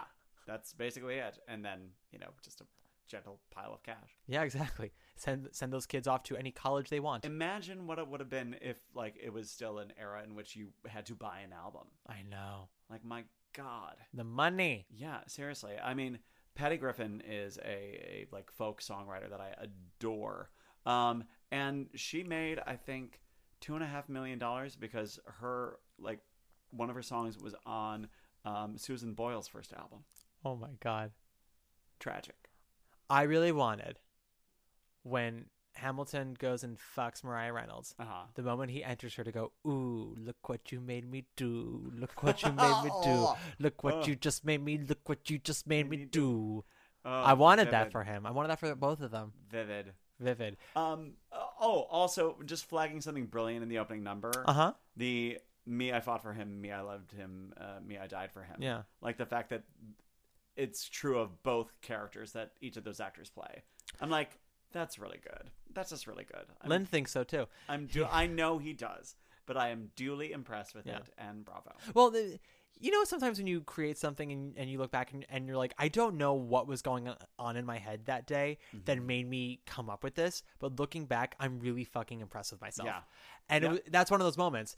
And because, yeah, it, it is double casting, 1st of all. Mm-hmm. The characters of Hercules Mulligan, John Laurens, and uh, Lafayette also play Thomas Jefferson, uh, Philip Schuyler, and um, God, what's his face? Uh, James Madison. Yeah. So Jefferson and Madison in Act Two fight with Hamilton, you know, mentally and politically. Yes. They spar with him. But in Act One, when they're Lafayette and Mulligan, they fight with him in the war. So Yeah. when they say we fought with him, we Mhm. fought with him and we fought with him. Uh, and then when Philip, uh, when the actor who plays Philip slash Laurens says I died for him, he means it in both senses because Mhm. Laurens dies in Act One, spoiler alert, and Philip Mhm. Schuyler, their eldest son, dies in Act Two, spoiler two. And the me, I loved him. It's at the moment we think it's just the three Schuyler sisters Yeah. because Angelica and Eliza did love him, not Peggy. But Mm. the actress who plays Peggy also plays Maria Reynolds. Yeah. And she probably didn't love him, love him, but you know, she put some love to him. Yeah. And I think there is there is a softness to that relationship where Yeah. yeah, she's using him. Um, but I think there is some kind of like she's actually drawn to him. Yeah, there's a connection there yeah. for sure. Yeah. Even though it was a honeypot Yeah. situation. Yeah. But she still, I think she still liked that D. Yeah. Yeah, yeah. I mean, it was legendarily good. Yes. And apparently with legendary eyes. So while he was dicking you down, you could look into his green eyes and go, ooh, Yeah. baby. Look what you made me You do. do. Well, that's Look where you add in Kelly Clarkson's behind these hazel eyes. Yeah. Oh. Here I am. Again. I'm torn in pieces. Yeah. We Yeah. love it. We love to see it. I love Kelly Clarkson. Mm. I love. I loved when Kelly Clarkson sang Hamilton.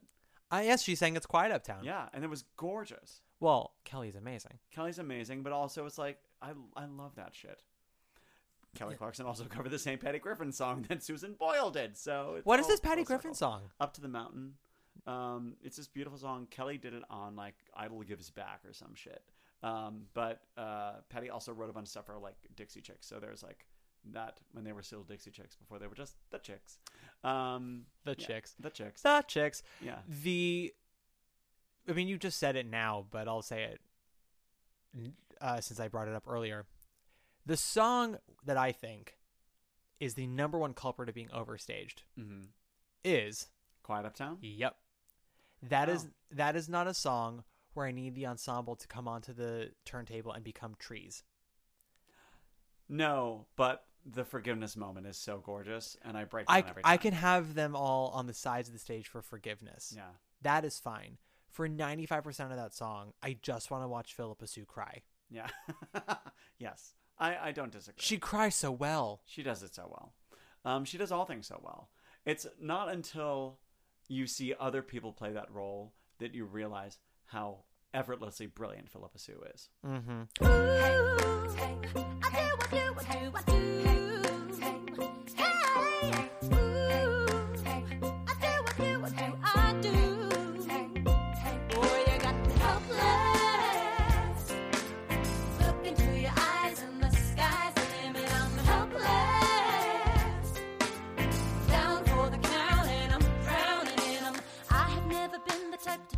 Yeah, as we were saying before, some shows moving from off Broadway to Broadway just get better. Yeah. Sometimes it's a simple matter of like being in a larger space, like Hamilton allows it to Mhm. breathe.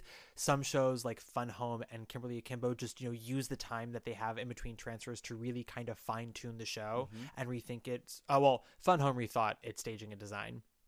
Which was just went. I mean, I loved it at the public, and then I saw it on Broadway. I'm like, how dare you make this go from a ten to an eleven? Yeah. And Kimberly, you know, they don't do any major overhauls. I think the. Act One finale Act one is finale is different. yeah, I mean, same staging, just different song. Yeah. Uh, but it's essentially the same set. They just sort of, you know, there are more hydraulics in it now. It flows a little bit better. It's just like they would trim things here and there, so we would get to bigger moments faster, Mm-hmm. and the whole thing just flows better, and it's bigger and it's more confident, and it's such a wonderful show. Yeah. Uh, details of that to come. But with Hamilton, yeah, it's it's the same thing where like all most of the changes for Broadway were either like beefing up certain songs or like trimming here and there. Uh, Lin had a very famous tweet when uh, the show was in previews. He said, "We've come to the point in previews where we put down the pencil and pick up the knife."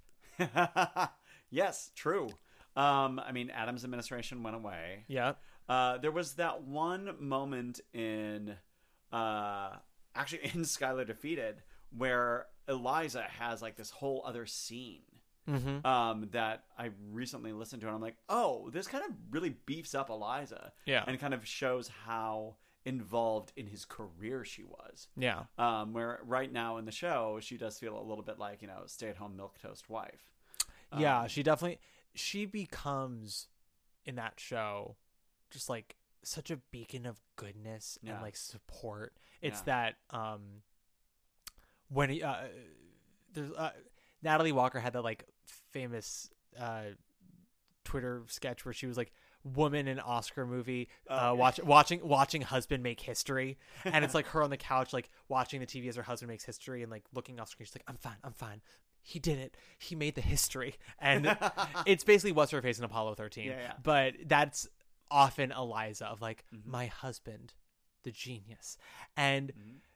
I think what the show does really well is giving Eliza the last word Yes. um, and sort of you know oh this person who all, all we've ever known of her is that she's sweet ended up outliving everybody and doing so much with the time she got after alexander died Mhm. and that's really lovely but i would have liked some more moments in the show that gave her edge Yeah. for the most part we just see her either be silent uh, quietly happy or silently suffering yeah, just quietly devastated. yeah Um, and I- beat and beat box once Yeah, exactly. I mean, I think the uh, the cut, like now that I'm thinking about it, d- it does make the ending more effective because Yeah. we haven't seen her kind of assert herself. So seeing her kind of go down and try to smooth things over with Burr Mhm. after he defeats her father, um, it's interesting. Um, and Burr looking at her and being like, "Yeah, you need to take a page out of her book." Mhm. To Alexander, I kind of loved that moment. Yeah. Um, a lot of the other cuts, I'm like, "Mhm, that could go. That's Yeah. fine. something that Lin talks about in the book with Angelica is like Angelica is a top flight mind in a society that won't allow her to flex those muscles. And it doesn't feel like Eliza's given the same attitude that were like Angelica's the brain, Eliza's the heart. And I think Eliza is smart. She just, you know, she makes choices that maybe not every so, you know so-called smart female character in a musical or who we're meant to believe would be smart would make. Yeah. And I think intelligent people can make really heartfelt decisions sometimes. Intelligent people can make stupid decisions. Uh, but because she leads with her heart, I feel like the show sometimes frames her as less intellectual, Yeah. less intelligent. Uh, yeah, because I don't know the ending. Like it shows how much she was capable of, but I don't feel like it always relates to her mind. It's more like again, it's her passion, it's her Mhm. heart, and it's all connected to Alexander, my dear Alexander. Which I did read the first chapter of the of the book of the biography because I think the first chapter is her. It's Yeah. like it's a, her towards the end of her life, and it's Yeah. she's blind at this point. She's super fucking old, Yeah. and like all she's all she can talk about is Alexander. Right. And he'd been dead for you know, Yeah, like forty years. Yeah. Um. Okay. What is your interpretation of the last moment?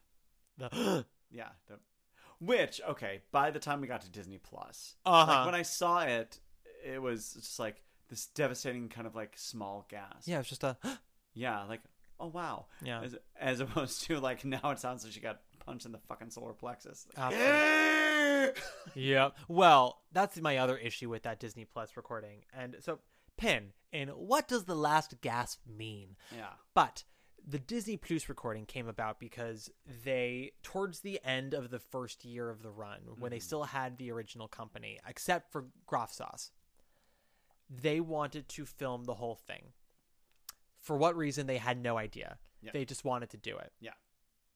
And good. They should. yeah, and this is coming a few months off the heels of the royalty battle, which Mm. we can get into in a second as well. It's not a very long story, No. but it does. It has also now started repercussions for other shows and how workshops go with that, and Mhm. uh, how I mean, I, I guess like labs be, are now like more common because of it, or Yeah. yeah, but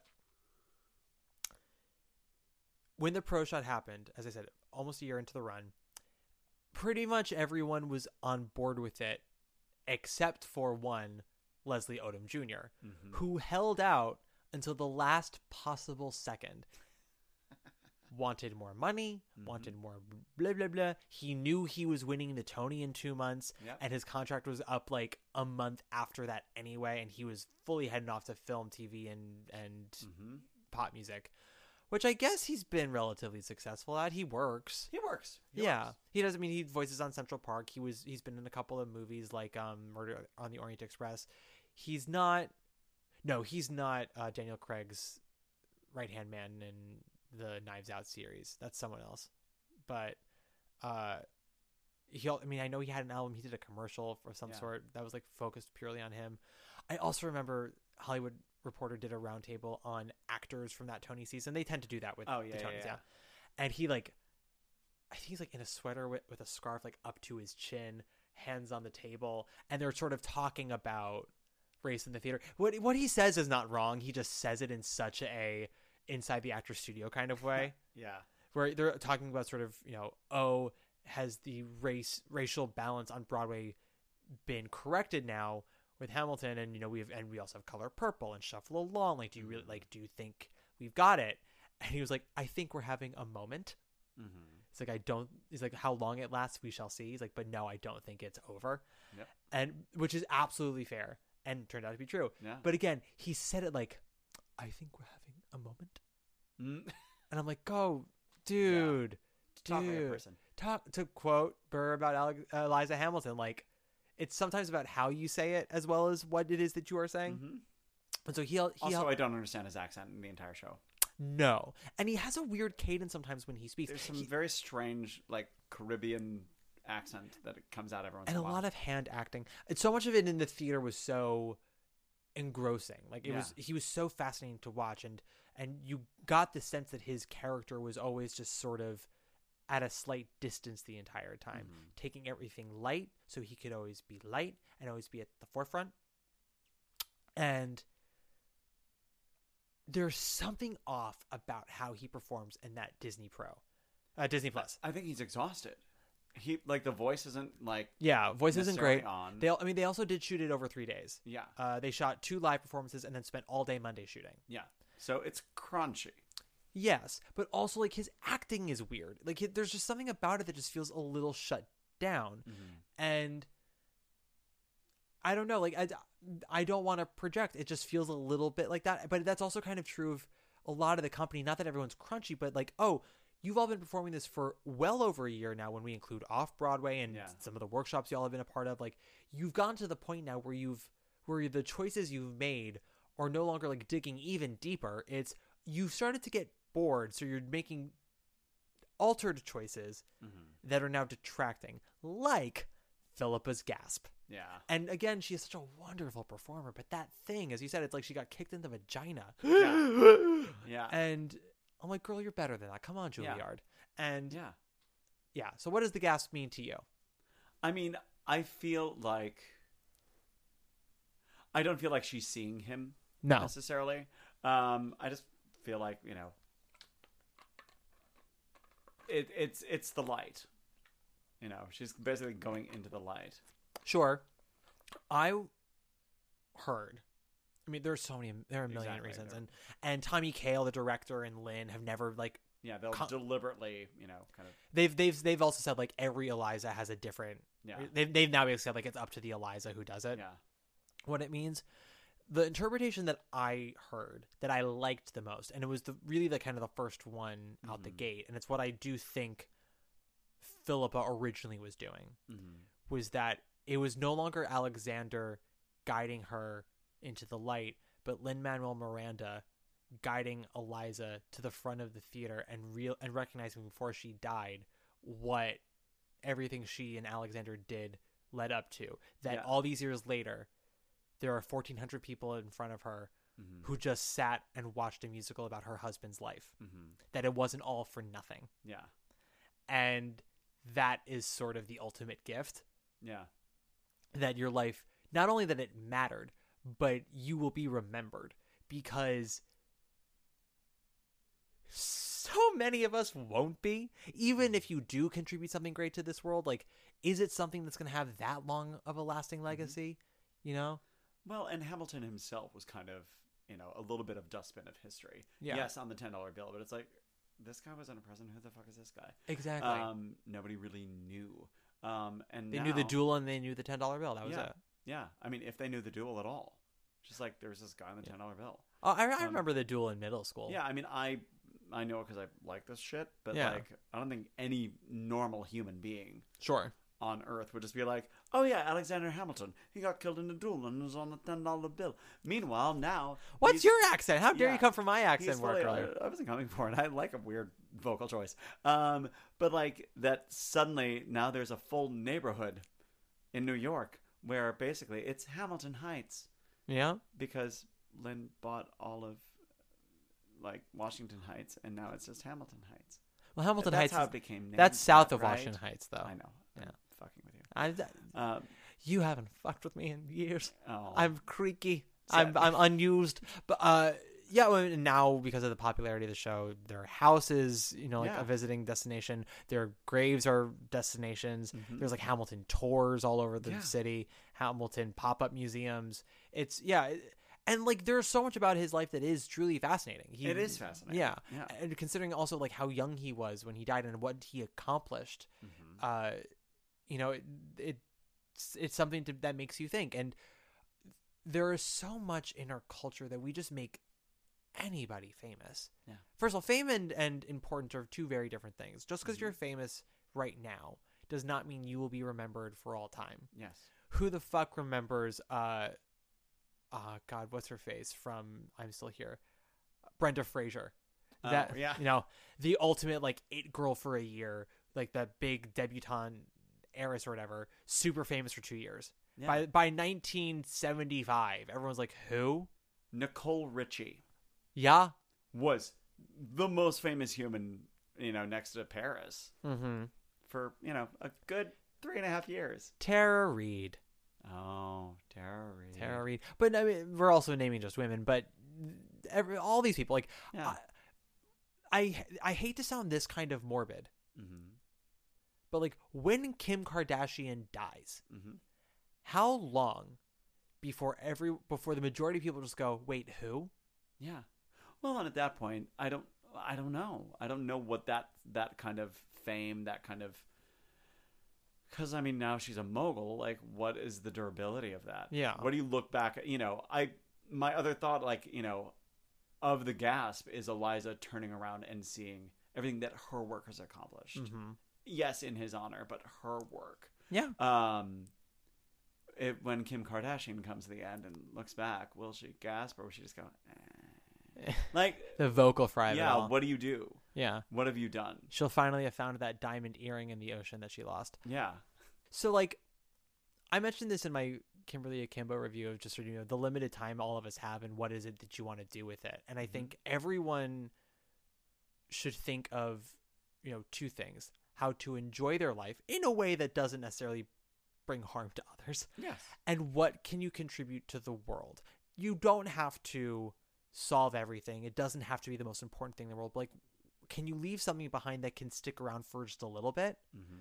and it does uh, whether it's one tiny thing or one big thing or a million little things it doesn't matter but something you know try to you know um uh they always say like you know leave something better than when you found it or Yeah. whatever like i feel like that's the way we should be about our lives with the world Yeah. try to leave a little pocket of the garden like in candide make our garden grow Mhm. try to leave a little pocket of it a little better than how you found it and that is something that I would argue Alexander didn't really do with his life. He didn't necessarily make anything better. He helped build something, Mhm. and that launched Eliza for the rest of her life to make things better. Right. And I mean, a, well, I don't know, like a lot of what he founded and what a lot of what it created was to make things better for, Yeah. you know, not only for the nation, but for, you know, humans in general. Some of those things have have, come under scrutiny since, which comes into the Yeah. backlash of The New York uh, Post in particular. Yes. Well, Uh, and the banking system, like Yeah. Hamilton, for anything, it is a truth universally acknowledged that when something becomes very, very popular, there will be backlash, Mhm. and then will- the backlash will die down. There will be backlash to said backlash, and then backlash will come again. And interestingly enough, when the Disney Plus Pro Shot happened, because with with with the Pro Shot uh, filming, basically they sat on it for like six years, and then sold it to Disney Plus Yeah. for $75 million. Yeah. Because there was talk of, oh, they're going to release it in theaters on the 10th anniversary. Yeah. Oh, they're going to sell the movie rights. They might have even sold the movie rights. I don't know. But it ended up going to Disney Plus, which aired it during the summer of 2020. Yeah. and it was really big for them. It was a big get, and ended up working out well for them. But they're from that, many people who had never seen Hamilton before, or kids who had only known the album or tried to watch a bootleg online, on Pornhub maybe, Mhm. and watched it on Disney Plus. All of a sudden, there became Brilliantly titled. What was the title? Do you remember? Um, immigrant fucks a bunch. No. Oh. Uh. Oh. American Revolutionary fucks a bunch, bunch of British guys. Sounds about right. Yep. Sounds about right. But um, I don't know if you remember this when it when it finally came out on Disney Plus. Like Gen Z had a really strong dislike of the show. Yeah. and of Lin in particular. There became backlash to him of his like can do, uh, oh golly gee whiz theater kid mentality. Yeah. which I get.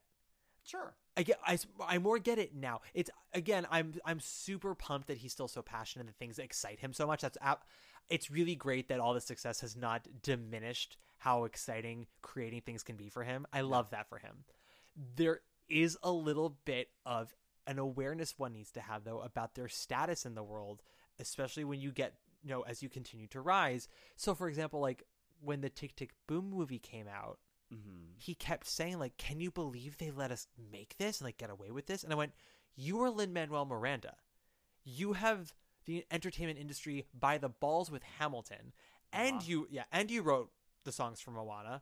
Oh, and also Encanto came out at the same time as Tick Tick Boom, like which no one knew how huge that was going to be. But like you be like you are now Disney's butt boy. Yeah. Like Netflix was going to let you do whatever the fuck you wanted. Yeah. You're If- a cash cow. Yeah, if you were like, I would like to turn all seven hours of Angels in America into twelve hours in Mhm. German, Yes. they would say, "Sure, go for it." Someone would fund that. Yeah, that, but, but you know what I mean. Like that's just that's where I think a lot of the Gen Zers kind of have issues with him of like the, "Oh my god, I'm just one of you guys," and emotionally he may still feel that way. Yeah. But they're like, "You, dude, you have to look at your bank account Mhm. and look at who's calling you up at you know 10 a.m. to get brunch Yeah. before you say you're one of us." Yeah. Yeah. Um, and then the backlash of the show when the Disney Plus stuff came out. Do you remember what this was? Kind of. It was a little, I think, a little silly, just because it was something that's like, it was a complaint more about history than it Oh, was yeah, about yeah, the show. Yeah.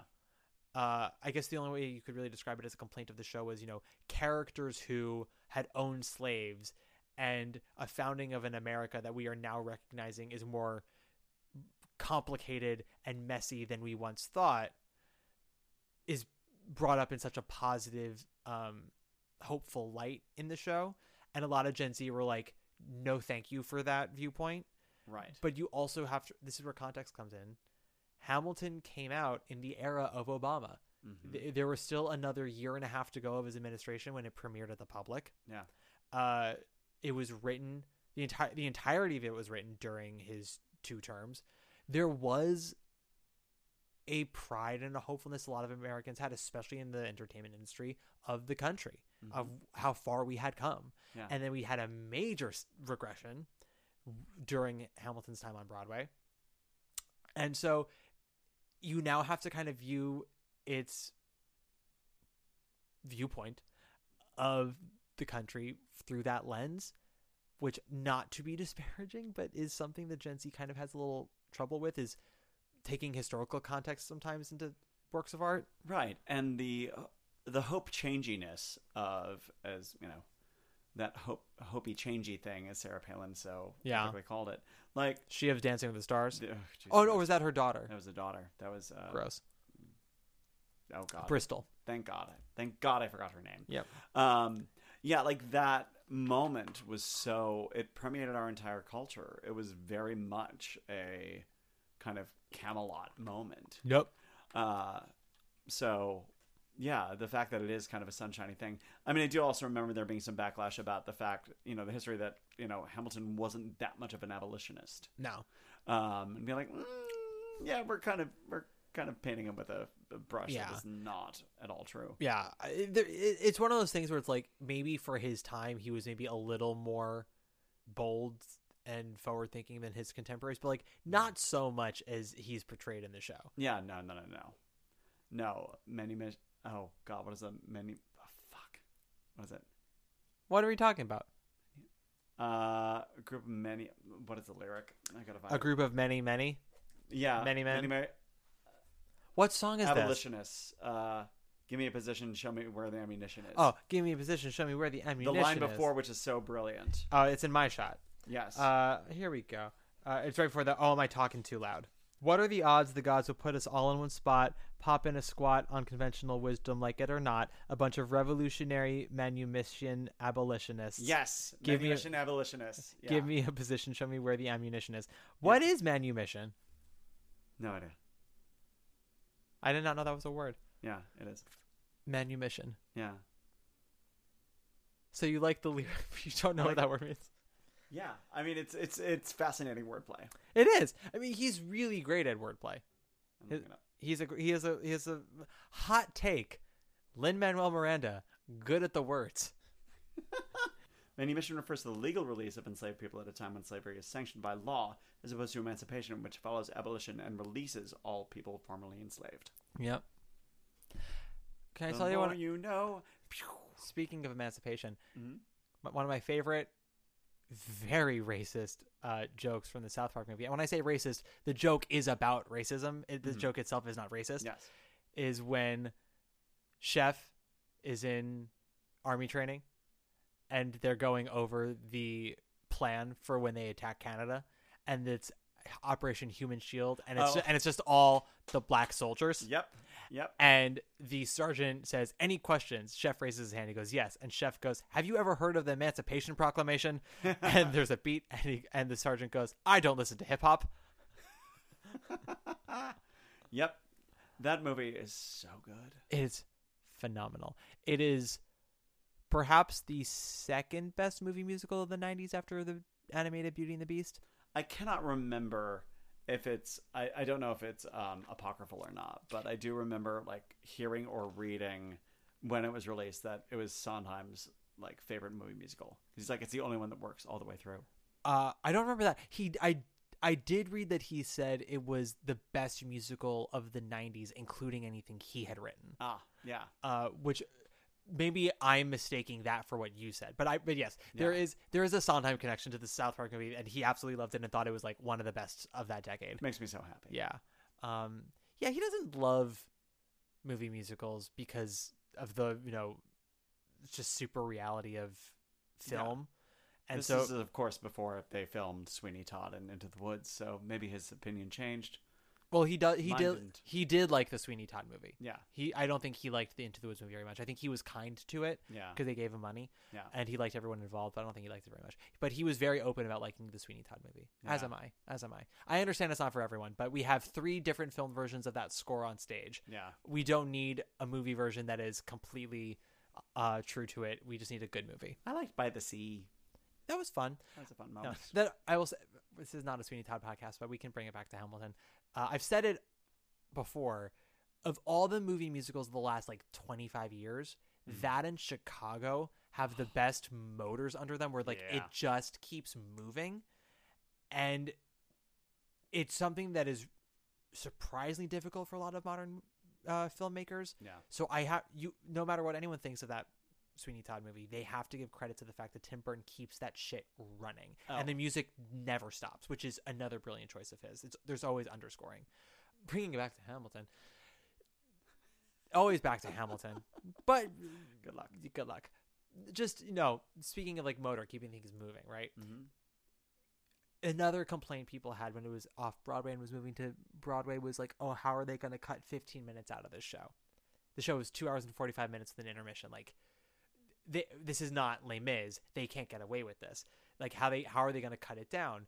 And I remember that, and it was insane to me. well, so Like, shows can be two forty five. yeah, well, so I think it was uh, over three. Wasn't it like close to three or like over three? It was close to three at the public, and Yeah. they got it down to about two forty-five for Broadway, which is you know they trimmed off ten minutes. And Yeah. some shows like really do need the forty-five minute cuts, Yeah. and some shows it's just about finding the right ten to make Yeah. everything seem faster. Mhm. Like Kimberly Akimbo, I think it's they might have shaved off like six or seven minutes total. Sure. but it just makes everything move. But with Hamilton, I remember that was a major complaint, and then I, I remember somebody wrote like, I think Hamilton is just one of those shows that's two hours and forty five minutes. Yeah. like they don't need to make it shorter. And Tommy Kail said at one point, he was like, when people complain about length, It's just that their attention wanders. It's not the actual number itself of minutes that they spend with the Yeah, show. no. There are shows that are three hours that go by in a second. The original name is Mhm. uh, three fifteen actually, and then there are like ninety minute shows that go on forever. I just fucking saw Ohio State Murders with Ah. Goddess Divine Audra McDonald. Mhm. It is seventy minutes long, Uh-huh. and you feel every second of it. every second. yeah, yeah. I need to. I'll, I'll, I'll go at some point. On that note, let's take a break. Great, let's. Billy, I beg to differ with you. How do you mean? You're the top. Yeah. You're an arrow collar. You're the top. It's time for today's Lucky Land horoscope with Victoria Cash.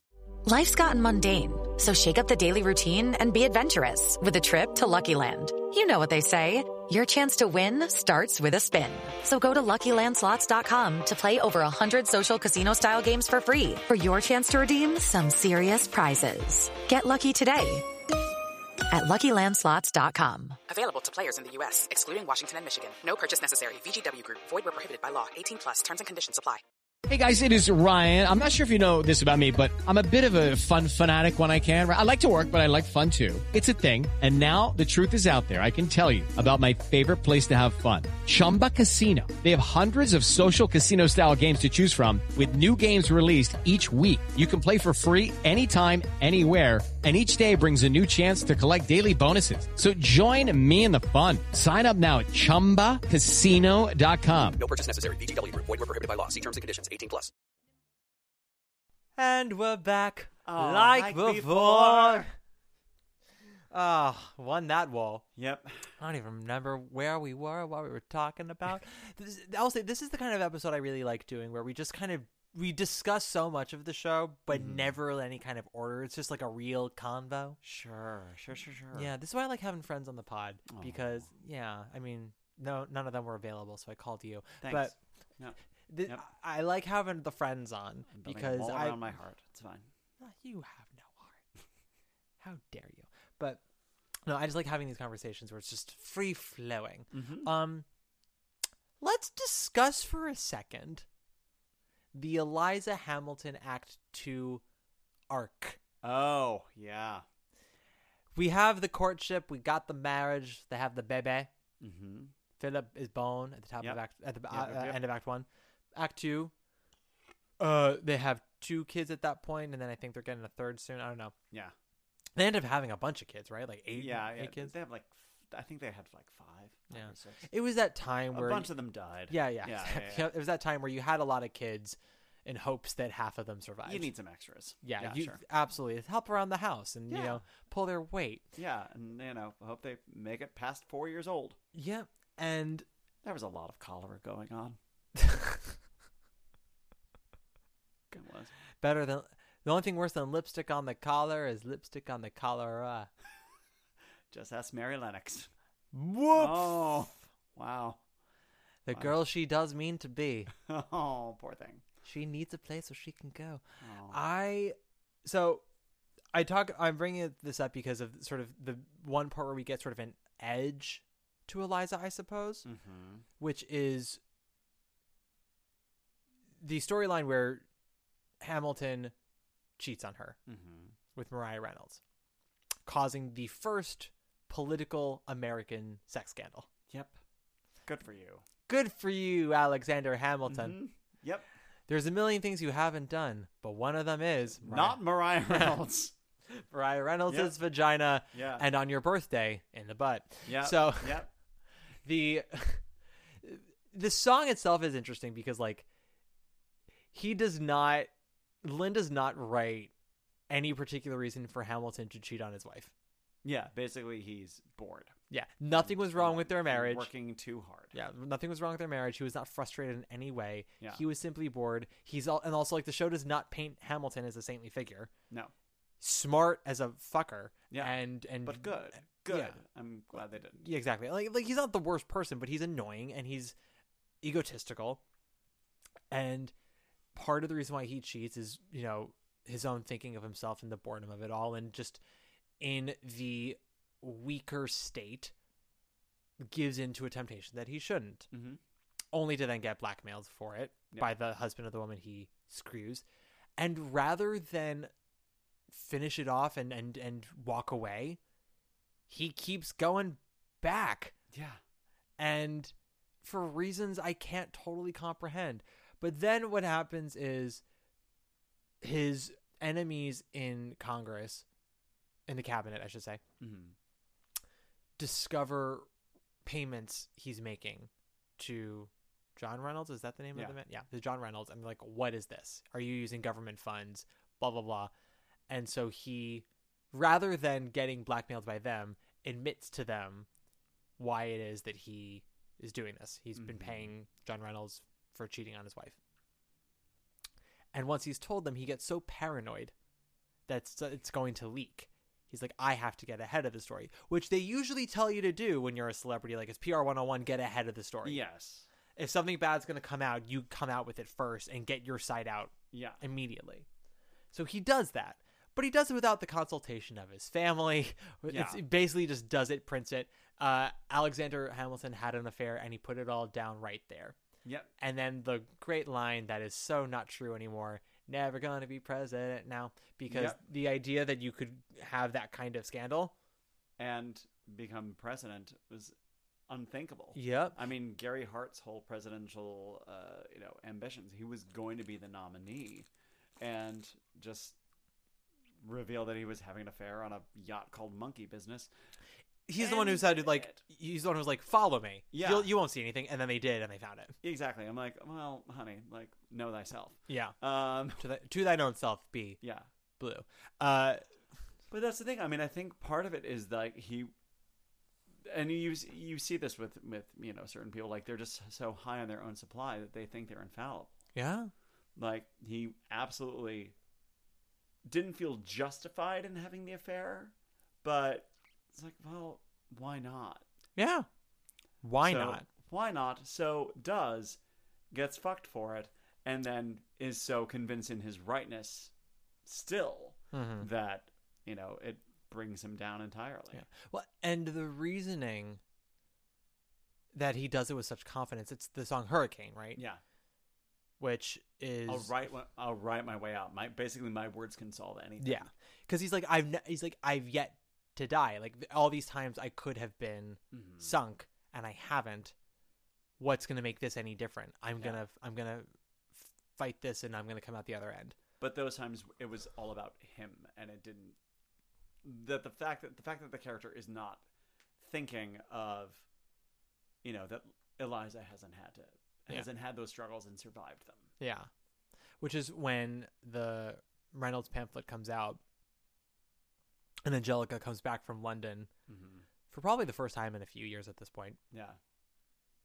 And there used to be a song in this moment called uh, Congratulations, which they cut and just made it the like two lines she Yeah. has, which it's one of those moments where I'm like, no, economy makes it even better. It's yeah, because kinda- the "I'm not here for you" lyric is just like, Yep. oh, Yep. He comes to grab her hand and she takes it away. I'm not here for you. And everyone does that. woo. Yep. Mm-hmm. Um, and then she does the satisfied reprise. Yeah. Uh, that sister like I'm out. yeah. no, well, it, it, it, it, justifies her choice in the matter in Act One of why she gave, like ultimately why she gave Hamilton to her sister has nothing to do with her own feelings for Hamilton or any doubts she had about him. It ultimately was that her sister matters more to her than anything, Mm-hmm. and him cheating on Eliza pisses her off so much in the sense less of like a it, like it could have been me and you gave but- Right. and rather like do you know what I gave up to give my sister the happiness she deserves and you went and fucked it up Mhm. you piece of shit No one gets what they want. nope and which leads us to Eliza's song Mm-hmm. Bjorn Burn. Bjorn Oh, okay. So gentle sidebar. Mhm. Um, I work with Christina Bianco a bunch. If you don't know Christina Bianco, she's a vocal impressionist and a goddamn genius. Yeah, she is. Um, we did uh, not long after Hamilton came out uh, a Broadway diva Hamilton, which was you know one of the now traditional things for impressionists, where you basically do a bunch of people either doing a song or whatever. Yeah. We did Hamilton with I think nine different women. Mhm. Uh, the Schuyler sisters were uh, Patti, Idina, and Kristin. Ha! And she did all of them like um, Eliza and Penguin. Like it was Yeah. perfect. It was brilliant. Um, and we've done that moment a couple times elsewhere, but we did like a, a 12 minute segment that was a lot of the show. Um, and some of them were just so niche that I'm like, she's like, I can only do it in New York because no one else knows what a Susan Egan impression sounds like, which she does perfectly. Uh, perfectly. saying that that's New York niche. Yeah. Girl, that is this room niche. niche exactly like it's it's a lot Yeah. um but it was alice ripley singing burn which was I'm so good. watching it burn. yeah yeah I'm erasing myself from the narrative. Yep. Need future historians and but uh, I hope that you was so I fell out Absolutely. every time I'm like three people get this but I don't give a fuck it's so good I have one line from Next to Normal that I can do an Alice Ripley impression for, which is the Didn't I see this movie? Didn't I cry? Didn't I cry? Mm-hmm. Because when she would do those eye vowels, it just becomes Oh, like like her Yeah, the well- tongue Well, like, because there's oh. also there's like Golden Age Alice Ripley, and then Yeah. there's The Gift Is Gone Alice, where all the vowels are fucked up now just to get the notes out. Yeah, it's Uh, all kind of Swedish. Yeah, but but I also I mean I I try to do Golden Age Alice just the vowel placements, and I I can't totally, but Yeah, you try. It's it's, uh, it's Yeah. just every time I'm sad, I just watch Meadowlark. Oh, her, yeah, well, that's when the gift was trying to leave. Yeah, yeah. But I mean, listen, baby, she wants hers. Where was hers? Yeah. Yep. Yep. Yeah. Anyway, Brian. Brian and I are at odds about sideshow, but it did play the Richard Rodgers Theater where Hamilton. Where Hamilton, see, and, Yep. and we're back. Yep. H- Phillipa was singing "Burn," and all I could think of was "Lost in the darkness, boat I am floating and feels like it's flying through space." It's it's a beautiful song, "Burn." Yeah, it's great. Yeah, and it's there are moments in shows when it's really effective for me when the entire stage is just totally cluttered and then makes way for a single individual. Mm. When she starts walking forward Mm-hmm. through the pamphlets, it's just ugh. His, yep, and it just ends with his poor wife, and then it goes right into the song. It's Yep. like there are certain people who just get how musicals flow, Mm-hmm. even like the. And we were talking about this with the movie musical shit, but like the critical analysis of the structure aside, characters aside, like all that bullshit aside, which is all very important to tell like a good story, but just the very nature of like physically, chemically knowing when it's time to bring the volume down and when you got to bring it up and when Yeah. things can when you are allowed to slow things down for a second. Lin Manuel Miranda is one of those people who just like inherently gets when the next moment has Oh, to come as it is. Uh, I've often said like if there's one thing I'll give Andrew Lloyd Webber credit for as a composer is that he absolutely knows like chemically speaking what the next sound should be even if dramatically speaking it doesn't always make sense Mhm. Like Yeah. that transition from angel of music into phantom of the opera Yeah. dramatically speaking i'm like how are these two songs in the same score it's so they're so diametrically opposed but i can't not hear christine angel, Yeah, yeah.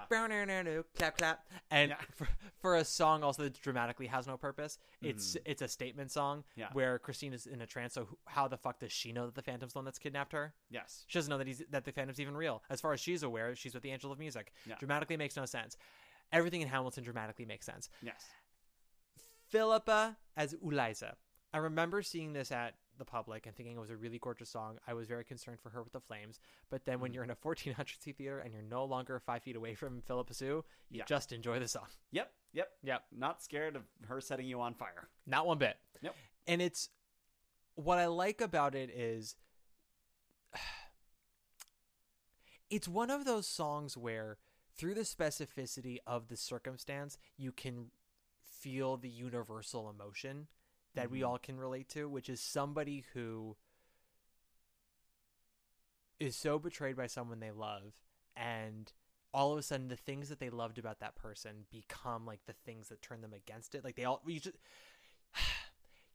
have you ever had something happen to you brian where you look back at everything and and you just go huh I used to look at it this way. Now I'm kind of looking at it in this other way, and it's not so cute anymore. Yes. Yes, I Yes. figured you've lived life. I have. So, and maybe some of my listeners have as well. Yeah. But there Have you have you experienced that? Ba-da-ba, ba-da-ba. Everyone listen to the Torch Song Trilogy episode if you want more information on that. I don't give details, but when Mom and I discuss Bub, that is what we are discussing. But mm. there are things that sometimes happen with, with life where, uh, whether it's a person or a thing, and whether it's love or trust, or what have you, sometimes a, a switch goes off, and all the things that brought you joy about it, that brought you happiness, you look back in a totally different lens, and it, all- all just becomes nasty. Mm-hmm. And for Eliza, it is Alexander's writing. Mm-hmm. She looks at the letters that he wrote her when they were courting, and like the beauty with which he wrote to her, and it was mm-hmm. one of the things that really made her fall for him. And his writing is ultimately what has undone their union because of the pamphlet. Mm-hmm. And she's now viewing it no longer as this beautiful thing, but as this selfish thing. This is how he is showing off, how he is paranoid, how he is just conceited. And in turn, for the first time, it turns her off of him and what he's best at. And it's sort of that thing where it's like, well, you think at the time, and she thinks at the time, like, there's no coming back from this. If I can't find even beauty in your writing anymore, there's no hope for us. Yeah. Which is why she burned. She she talks about the burning yearning. Then she literally burns the letters, and then she metaphorically is telling Hamilton, "I hope that you burn. Mhm. I hope they disintegrate you into pieces." Mm-hmm. And it's at that moment when Phillipa Soo, Tony nominee Phillipa Soo, pissed all over the stage, turned to the audience and said, "Eat it, bitch." I hope that you burn is incredible. It's a Like, great just last that line. lyric It's just like, go fuck yourself. Yep. Yep. And go it's to go to literal hell. Yeah, it is so cutting and means so much. Especially coming from her because Mhm. she's been such a sweet dumpling the whole time. The sweetest and lightest of dumplings. Mhm. So for her to get to go that hard, Yeah. you're like, oh, she means it. Yeah. Yeah. Yeah. Yep. There is there is no coming back. Um, which is why just the hand grab In and forgiveness. yeah is so devastating. Yeah. Um, also, randomly backtracking, I don't know why. Um, in uh, uh, end of Act One, Uh-huh. uh, um, what's the name of the damn song? End of act one. Oh, um, nonstop. No, no, nonstop. Yeah, yeah. I don't know why. Every time the narration happens about the Federalist Papers, and he gets to Hamilton wrote the other fifty-one, I start crying, and I don't know why. Hamilton wrote the The other, other 51. Like I, I just I, like right now talking about it, I am starting to tear up. Yeah. I don't know why. It's just chemical. Yeah. Part of it is also how it builds. Yeah. Um, musically, it gets to that moment. There's sometimes that it just happens in shows where it's like for no particular reason. It's like it gives you the kind of chills where you can't explain it. Mm-hmm. Yeah. Uh, yeah. I, I mentioned this in my Kimberly review as well. Like the best kind of musicals when they really work, Mhm. they give you a sense of jubilation and catharsis, but then also nonstop questions and answers Mhm. where you keep asking yourself like why did i feel this way i know i felt this way but why did i feel this way at this moment like it's just so much to talk about and not many musicals do it definitely not that many musicals these days No. uh hamilton definitely brings that into the play and is probably the most it's so crazy to say commercial because i remember at the time when it came out It sounds insane. yeah, so the, some of the best musicals when you write them on paper in like one sentence, like what th- what you're pitching it, you're like the fuck are you talking about? Yeah. A rock musical about Jesus Christ's last few days. Oh, and by the way, he comes across as a jaded millennial. Yeah. What? And Judas is weirdly not that bad. And Dan- then, dancers are talking about dancing. yeah, some ginger orphan gets adopted by a one percenter. Yeah. Well, hey. Yeah. Nice work if you can get it. The plan was to write a total of 25 essays, the work divided evenly among the three men. In the end, they wrote 85 essays in the span of six months. John Jay got sick after writing five. James Madison wrote 29. Hamilton wrote the other 51. How do you write like you're running out of time? Write day and night like you're running out of time. Every day you fight like you're running out of time. Like you're running out of time. Are you running out of time? How do you write like What are other moments in the show that give you chills? Um. Hmm. I think uh, there is like that absolute because because of how built up it is. Like his first entrance. Mm. What's your name, man? Alexander Hamilton stops the show cold. Like totes. Yeah. Um, especially when it's Lin doing it. Um, yeah, forgiveness kills me. Um, there's uh, what what's the other? There are there are like there are a couple other like chills moments. Room where it happens. Yeah. Um, as it continues to build. Yeah. Um, after the I want to be in the room, like Yeah. that slow build, as it gets bigger and bigger and bigger, it just destroys me. It's so fucking good. Um, yeah. What are your chills moments? Quite a few. I so I really I do love it when a musical takes me by surprise. And Hamilton and Book of Mormon actually Oh. take me by surprise in the same part of their Act One finale. Okay. Which is when I'll never I will never forget watching Book of Mormon in standing room right after it won the Tony, and then same thing with Hamilton in the public. When they got to the point in the Act One finale where I went, Is this a mashup? Mm-hmm. when they start bringing songs back in. So Yeah. when Man Up is happening, and then all of a sudden Nikki M. James comes in and goes Salt Lake City, I started to cry because I knew, I knew what they were doing. I was Uh-huh. like, we're about to get all of Act One in the next ninety seconds, Uh-huh. and it's and like it's took me by surprise. It fits so well, and then Hamilton was the same thing. Not a cry situation, but when he started to do the look around, look, Mm. Look around, around, and then yeah. helpless, he will never be satisfied. Sad history has its eye, and it all just fucking combines. Mm-hmm. Yep. And also like Renee and Phillipa blending together, like Ah, up to up to the shoulder for me, you know. Mm-hmm. And but and then it goes into I'm not throwing away my shot. And I'm just like, well, we just have an absolutely stellar Act One finale here. Brilliant. It's it is the mold. It is the house that Les Mis built. Mm-hmm. Yep. It is the house that Book of Mormon furnished.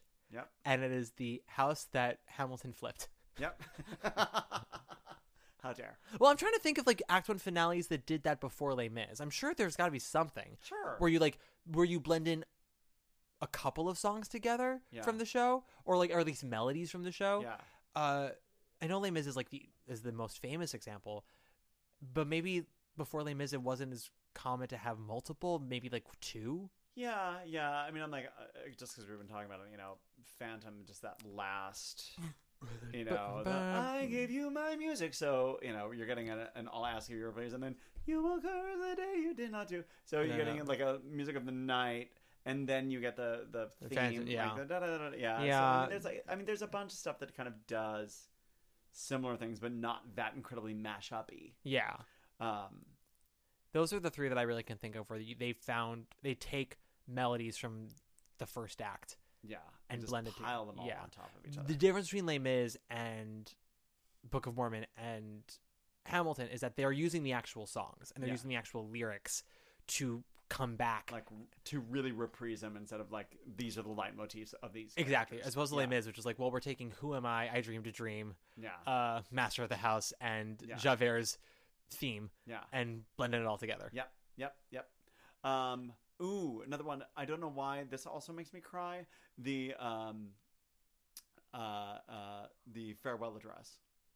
Oh, uh, one last time. Yeah, Yeah, like as as Hamilton is speaking it and Washington starts singing it, and Sure. Chris is kind of like starts to layer in his insane vocal gifts, which you never think of with Chris Jackson, but Yeah. like he starts singing his ass off all of a sudden. Yeah. it's so it comes out of the speech so beautifully. there was a staging moment at the public that they cut for Broadway, and it annoyed me. Mm-hmm. So King George is like per, is maybe the best princess track Broadway has had since Fantine. Oh God, yeah, Since Fantine. yeah, In the original name is when she Yes. only came back as a bullet boy. yeah. Uh Sally Murphy also by the way has a great princess track in Downstate. Bookends that show like nobody's Ah, business. great. But no, has his has his first two You'll Be Backs, his his main one, and then the reprise after Battle of Yorktown. Yeah. And then in Act Two, when Washington decides, you know, he's going to be done, and King George does his reprise of Who's Coming Next, John Adams. Yeah. The way that it was staged at the public was uh, Chris Jackson went up the stairs, that those like one stairs in the center of the turntable, Mm. makes his final pose, and when he was over, the turntable turned, and behind the staircase was King George sitting down, and he was like, Oh. "What? What? Yeah. Oh, that's and, uh, cute. It was so cute, and it was a nice like little surprising reveal because it had been a minute since we last saw him, so we weren't really expecting it. And then on Broadway, they cut it and had him just enter the stage, and I thought it was less fun. Yeah. and I'm not sure why they did it, unless it was just about getting this the staircase off more quickly. That's interesting. Yeah. Um, I did get sent a bootleg uh, of the uh, "You'll Be Back" reprise from the day after um, Liz Truss resigned. Ah. Uh, uh, they're just gonna keep changing whoever's in charge. Not then who's next? And the audience from the London production. Um, and the audience loses their mind. Oh, fucking They're bet. screaming with laughter. I love that. Like, yep, pretty much. Yeah, pretty much. I love it when audiences have those kind of reactions. Yeah. Uh, have you you've listened to the soundboard of opening night of Evita? Yes, we've talked Yes, about this. yeah, yeah. There are there are conflicting reports as to why the audience goes so ballistic when Patti growls so Lauren Bacall me. Yeah. Some say it's because Bacall was in the audience. Uh-huh. Some say no, it's because Patti was just that good, and some go no, we had just never seen such a raging cunt in a musical before, and we were living for it. Yep. Like she. Some say. Uh, So uh, I I just like those reports though. But you when you listen to that soundboard and when she says "So Lauren, but call me," eighteen hundred people lose their shit. Yeah. And it, it does feel kind of like that moment in And I'm Telling You Mhm. after No, I will, and, I am telling you, I'm. And the audience just can't hold it back anymore. Yep. They've just been like the entire time. And Yep. it's just like, fuck it. We are Yep. losing our minds. Oh yeah, Uh, same uh, on that last and you and you like they just, Yeah. they lose it. Just won't Yeah, stop cheering. You can't stop. You cannot physically stop. You'll be back like before. I will fight the fight and win the war for your love, for your praise, and I'll love you till my dying days. When you're gone, I'll go mad. So Uh, yeah, what was I was- wondering like any songs we haven't we haven't really talked about "You'll Be Back," which is the only song you and I could do if we were were, were cast in Hamilton. Yeah. Yeah. Um, you'll be back. Brilliant in that, like, it took me a minute to get the uh, uh, when you're gone, I'll go mad. Yep. I'm like, oh, that's good. Yeah. Again, that's another like pat yourself on the back moment. Absolutely. Like get his Im- impending 'cause- schizophrenia yeah. in there. And if you yeah, because if you read Hamilton's Revolution, you know, whenever we get to the lyrics, Lin has these footnotes, Mhm. and on the "When you're gone, I'll go mad," and his footnote for that is, "And he did." Yep. Yep. They they wrote a play about it, "The Madness of George III," which Yeah. was made into the movie Madness "The of Madness King of King George, George." King George. Yeah, yeah, yeah. Um, yeah. I, I remember coaching th- that song relatively soon after the show came out. I'm like, can you just play the entire thing like it's is it the start of a schizophrenic break? just Mhm. kind of like, 'cause I think it do, it is played a, normally like a little too straight. I think the Yeah. everybody should be threatening as fuck. I think the best King Georges should watch a couple of clips of Christian Bale in American Psycho. yeah, sure. N- and not even when he's fully raging. Mhm. In the scenes where he's trying to conceal the fact that he wants to murder. Yeah. Um, Brian's Brian d'Arcy James's King George. I don't recall it being that threatening. It was more that he was just so stuffy. Yeah. So again, And that's funny. Yeah. Yeah. a- Again, it, it was the contrast of just like you had everyone be like, "It's the hip show, man. It's Hamilton, man," and then you had Brian d'Arcy James being like, "King George the Like, hello, fellow kids. Yeah, how do you do, fellow? Because well, um, were are you were you a Thirty Rock boy? No. Okay, I don't. I know I'm terrible. Well, no, I, just, I first of all, I don't know whoever watches anything anymore. Like, what what are anyone's shows? But they did like a joke of one of Tracy Morgan's movies was like a Big Mama's House kind of thing, Mhm. and they had a character based off of Alec Baldwin, uh, who in in the movie, who's like very stodgy old man that the actual Alec Baldwin plays in the like clips that you see, but he's like wearing a, a bald cap and he's like powdered white, and he's like, "I'm gonna shut down your house and close all the orphanages in America," and like that, and it, it was very. It was a very and while while Tracy Morgan's like, "How dare you? You so evil!" and I'm, I'm gonna slap you with my boobies, and it felt with Brian d'Arcy James, it was a little bit of that where like Renee Elise Goldsberry's like, I'm gonna rap and you know, Javier and Chris are singing their asses off but like in a poppy way and Leslie Mm. Odom Jr. is like, I'm in one with the earth.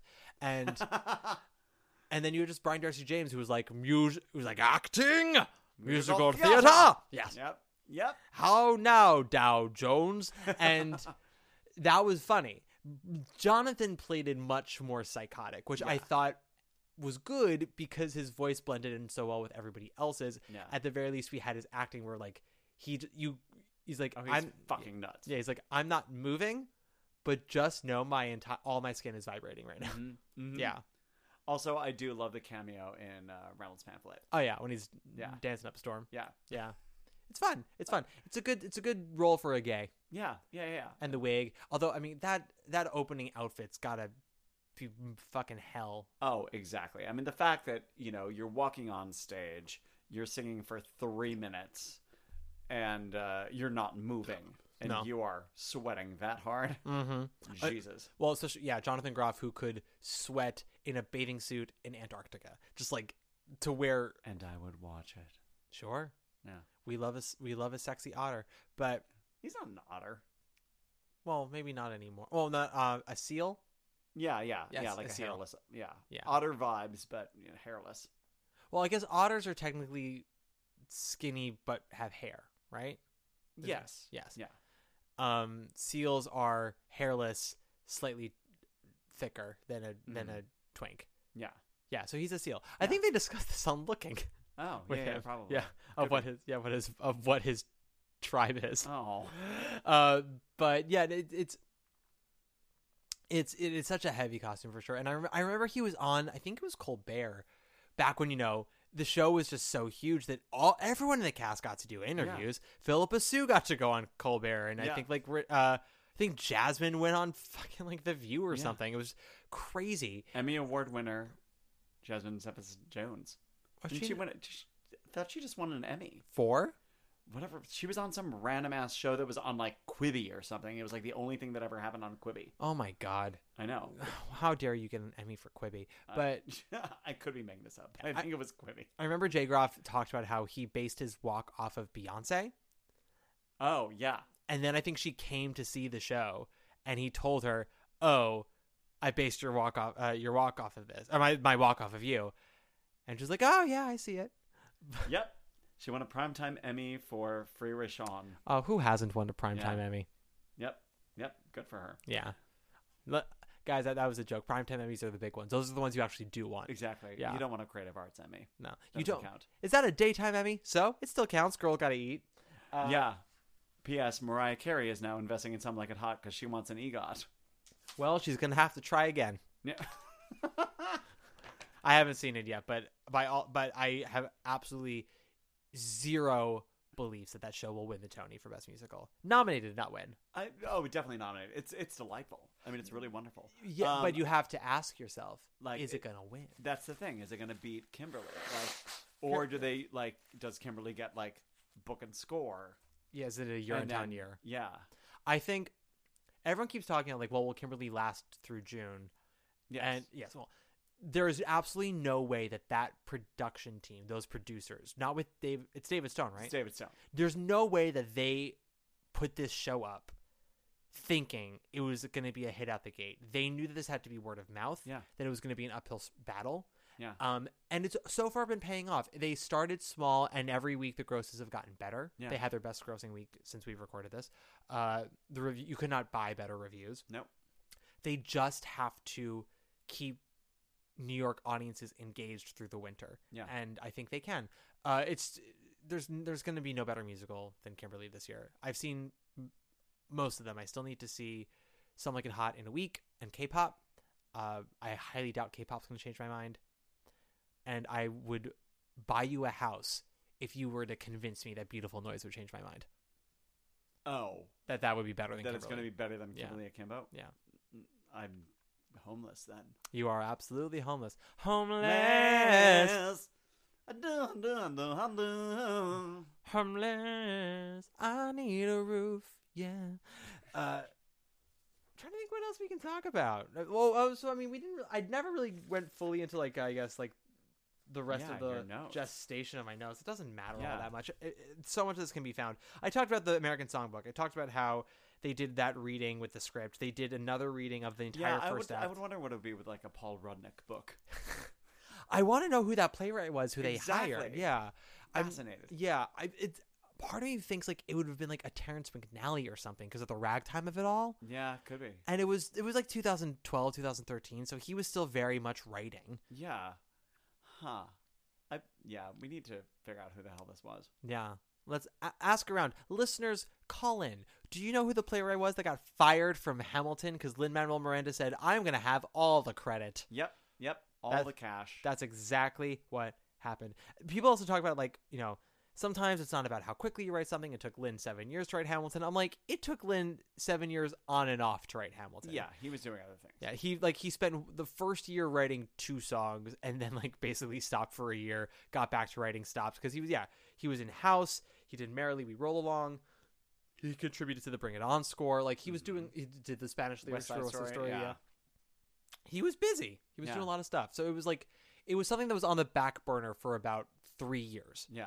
and he had written enough material by that point to do concerts Mm-hmm. but then it was the next three years where he actually like wrote Wrote wrote the damn show. yes and they had about a year and a half between their last reading slash workshop and performing at the public that january of 2015 Mm. and that was when lin wrote like basically the majority of act two Yeah. um yeah and apparently when they, they they staged it they basically had to stage the entire show at the public without any idea if the turntables would work Right. because usually when you have a show with a turntable especially now they incorporate it into the rehearsal room Yeah, you're because staging it in the space. yeah uh they'll like create a an, a rehearsal deck for you so you can Mm. work with the automation of that because it's first of all it's a safety concern but also you want to make sure that your staging works it it actually will save you time in tech Yeah. and basically because at the public it's off broadway you don't have that much tech time and they don't have the money to put you in a rehearsal room with the turntable they're like they're in like Leicester Hall or whatever Yeah. they have like a couple of days to do the turntable and just pray that it worked Yeah. and of course, you know, in the book, they're like, and wouldn't you know it, it all worked and all was brilliant and all beautiful. Uh, one of the only major things they cut scenic wise with the show was the koi pond at the end of the show. Yeah. It, it, it they had like one performance where the center part of the turntable slid open and there was a little pond inside. And, s- that's where the gas came from because you know she would jump into the koi pond. It's like it was cold. yeah. oh, the gasp! I thought Or you said the gasp. The gasp. Yeah. No. Yeah. Yeah. And suddenly he wasn't racist anymore. God. Um, we never uh, we got distracted. We didn't talk about the royalty thing, which I think is Oh. fascinating. It is very fascinating. Um, so when Hamilton opened, about on Broadway, about three weeks into the run, I want to say it was mm-hmm. still August when this got broached. It was October when it kind of came to a head. Mm-hmm.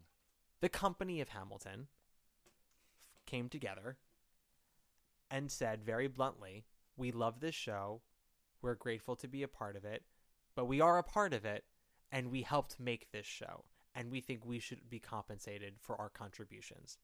Which brought up a debate in the theater community of what it exactly it is that actors contribute to the process of creating a show in a workshop and then in rehearsals for the final production. Mhm. What, would you like to t- take the torch for the next stage of this? Well, um, basically, they saw how much money was going to be made off of you know contributions they made, and they're like, "Give us, Yeah, money, me- please. Give me. We we like money. We Mhm. also would not like to not you know do this show for the rest of our lives, Mhm. and you know basically not see anything other than for it, other than the time that we're physically on stage. Mhm. Um, so I don't. Did the terms ever get released? Yes. Okay. The So it started, I believe, with 22 members of the Broadway company. Yeah.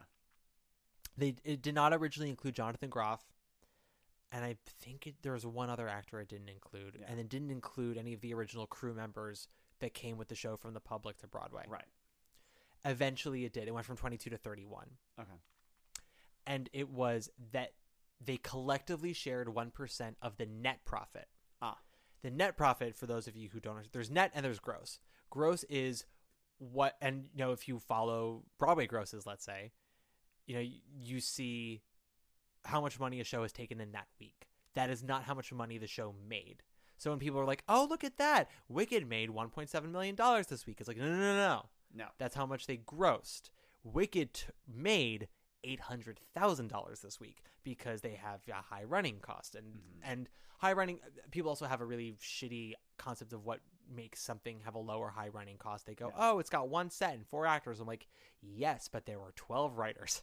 Yeah. Um, something that I talk about all the time with Moulin Rouge, like why that show has an over million dollar running cost, is all the royalties they owe to all the songwriters and artists. Same thing with uh, and Juliet, which no one really realizes that yes, it is the Max Martin catalog. He had a dozen or so lyric writers, Co-writers, co-writers, yeah. yeah, producers, the artists who covered the damn thing. Mm-hmm. Um, unfortunately, one of them of the con- uh, collaborators is Dr. Luke. So by seeing the show, you are contributing to his bank account.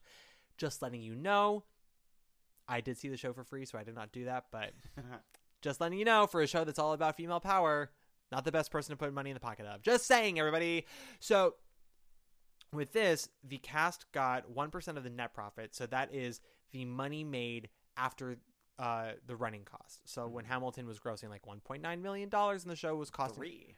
Yeah, there were there were weeks where it broke three million. Well, that came later. Yeah, yeah. Uh, the first like six months from not even that, like the first four months, let's say, like from from Yeah. August through November, Yeah. we're like bumping up close to two. Yeah. Then we get to New Year's and we're, we're definitely hitting the two. And then I think for the rest of 2016, it was like very comfortably over the $2 million mark. And then a handful of times after that was like just very much above three. And we'll, we can talk about that as well with the with the uh, premium pricing because we haven't even talked about ham for ham Yeah. because that's all that's all interconnected and part Yeah. of me going bullshit but the cast would get one collectively 1% of that net profit and whatever it, that net profit was Mm-hmm. which is important uh, and then they would get a slightly lower percentage of any future American productions, not including revivals on Broadway or, or across the country. So Right. basically, any national or sit down production Mhm. replicating the Broadway production. Yeah. I don't think that in- included West End or No. Australia. I mean, many terms are different. I have friends who've been in Broadway shows that were in workshops that went to Broadway and like, for example, with Frozen, uh, I believe it was no one in the Broadway company of Frozen alone got a percentage point. Mm-hmm. You had to have done at least the workshop as well Yes. and how much you got was determined if you if you did the workshop and Broadway, if you did the reading the workshop and Broadway, and so and then after that it was it was Broadway and the first three English lang- uh, English speaking productions of Frozen. Okay. So that could be national tour, sit West down, End, West End, yeah. yeah. yeah, But then after that, you're done. Nothing. So like Japan, sorry about it. Germany, sorry about it. And once Broadway closed, yeah, exactly. But it is still playing in It's still London. running in West End, yeah. And it, the national tour I think is still going. No, it is still going. I know that. I actually know Oh, that for a fact. I, I know that for a fact. But yeah, that is what those what the terms were Mm. for Hamilton, and it's interesting to connect it to chorus line because the chorus line actors did not get as good a deal. Yeah. And those were their actual Yeah, stories. I, yes, I would argue that the company of a chorus line actually made that show. Right. But the conversation then goes to what it is that you know actors bring to a piece by Mm-hmm. interpreting it by offering their own creative input and you know we tell stories like oh Schuyler Sisters was different and then Lin heard the 3 Mm-hmm. actresses warming up and that inspired him to write this and you know they did not Phillipa Soo Renee Elise Goldsberry and Jasmine yeah did not write the riffs in Schuyler Sisters they No. did not tell Lin we can do this put it in the show Mhm. but the very fact that they could like it, that is something that would not exist if it weren't for them. Right. Just their abilities and what they brought to the process. Mm-hmm. Sometimes a line delivery changes how a whole scene plays out, and or sometimes a simple note from an actor can do whatever. I'm currently listening to the Office Ladies podcast. I don't know if you're familiar with it. No. It's Jenna Fischer and Angela Kinsey from The Office. Okay, As they're doing a deep dive rewatch of the whole thing. And they always talk about with the writing process of the show, Greg Daniels, who created it, his motto was like best idea wins. Yeah. And it doesn't matter who it comes from. And on that show, there was no ego about who it came from, and no one wanted monetary credit. It was just about everyone loved doing the show and wanted it to be the best thing, and everyone felt heard, so everyone just said whatever. And now with Hamilton, while actors are getting more compensation for things that they were maybe being taken for granted for earlier, now so much of the artistic process has come down to, well, where's my compensation? Yeah. And so it's less about trying to create something special and something good and more about, well, if I'm going to move that chair, I need compensation. If mm. you if I'm going to talk to you about my character, I need compensation. And it's like, yes, you know, your time is valuable as an artist and you want to you don't want to be taken advantage of. But also, if the best idea wins, what does it matter if you're not being compensated for your riff if stagehand number 4 came up with a better idea? Yeah. You know? Yeah, I mean it's interesting. I mean I, I wonder what that if that is going to change how a lot of how rehearsal rooms work, especially Mhm. in workshops. Um, but yeah, I mean part of it is if there's that much money being made, go Yeah. ahead and pay. Yeah. You know. Well, and originally the production tried to pay them all a lump sum. Exactly. And you know, the lump sum was anywhere between like 30 and 90 million uh, not 90 million, 90,000 dollars, yeah. Which is seems like a lot of money. Yeah. It, and it is. But and and there there are articles all about this and it leaks out a lot of the emails that the cast was exchanging and you know, Lin basically had to stay out of it. Yeah. Uh, you know, I definitely supported his company but also was one of those times where he had to recognize he was part of production. He Yeah. was who they were not fighting against, but like imploring to. Yeah. And, And- it would be coming out of his out of his money. Yeah. And there was so much money being made off of Hamilton that it was like at some point it's like how much is enough for you before you can start spreading the wealth with the people who helps make this happen. Yeah. Like do you really need 300k that week Mhm. from just the Broadway That production week, alone? yeah, exactly. Which is something I'm sure he could have made because the amount of money that show was grossing was stupid. Yeah. Still is stupid in my yeah. opinion. I mean, if Lin had just like the typical six percent author royalty, then he's making an insane amount of money. the the original company of Hamilton was making when when the when they settled the royalty, the one mm-hmm. they each were making about nineteen hundred a week extra just from that collective one percent in the first year of the Broadway run. Yeah. Before the show was grossing an average of like two point eight to three point five million. Like it was still in like mm-hmm. the one point seven Yeah. range. And there was no national tour. And there was no Chicago sit down. Yeah. So now they're all probably making still like a solid 5k a week and they're not in the show anymore. Yeah. That's fucking like that is some people's, you know, 3 months of rent money Yeah. in a week. Yeah. Yeah. And they're literally watching Netflix while it happened. Yeah. Yeah. We're so what a brave soul Leslie M. Ju- Leslie Odom Jr. is for pioneering this. Yeah. As he gets his Apple TV Central Park money. Yeah. As he gets his Murder on the Orient Express money. No, it's not that much money. I mean, it's fine. It's he's doing fine. fine. He's doing just I am not okay, sweet. concerned for Leslie Odom Jr.'s pocketbook. No, nor am I. I mean, Smash really set him on the on the right course, don't you think? I mean, it set all of them on the right course, except for Katharine McPhee.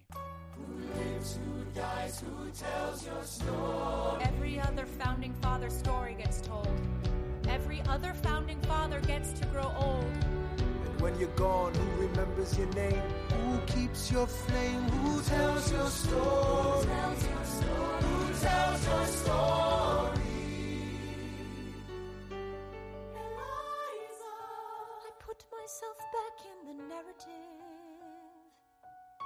Eliza. Stop Final songs we want to discuss, moments we want to discuss, Hamilton discuss. We talked about the royalties. We talked about Disney Plus. Uh, oh, ham for ham. Quick ham for ham. Oh yeah, yeah. So lottery's obviously been a thing. Rush has Yeah. been a thing for a long time. Hamilton, first show and probably at this point only show to do performances for the For lottery. the lottery. Yeah. Like cast performances. Yeah.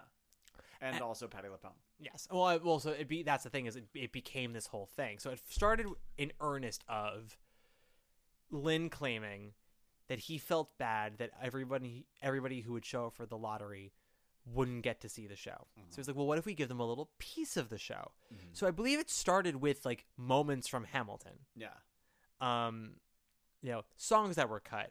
Uh, and they um, there's a great one where they do where they do the whole ten duel commandments with the stage manager calling all the cues. Oh, I didn't see that one. Yeah, because it's apparently that is the song that has the most cues of any song in the Uh-huh. show.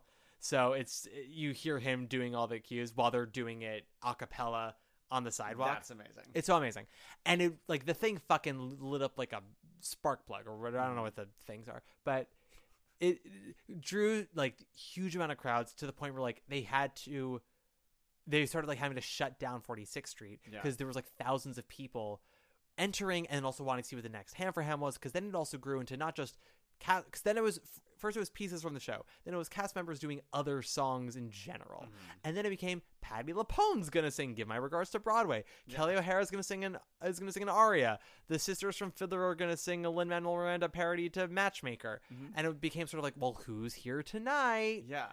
and it got so bad that they had to then put it online. They would they would sometimes do performances on Ham for Ham Mm-hmm. online. My one of my personal favorites is uh, Pippa was the la- was the first of the Schuyler sisters to leave.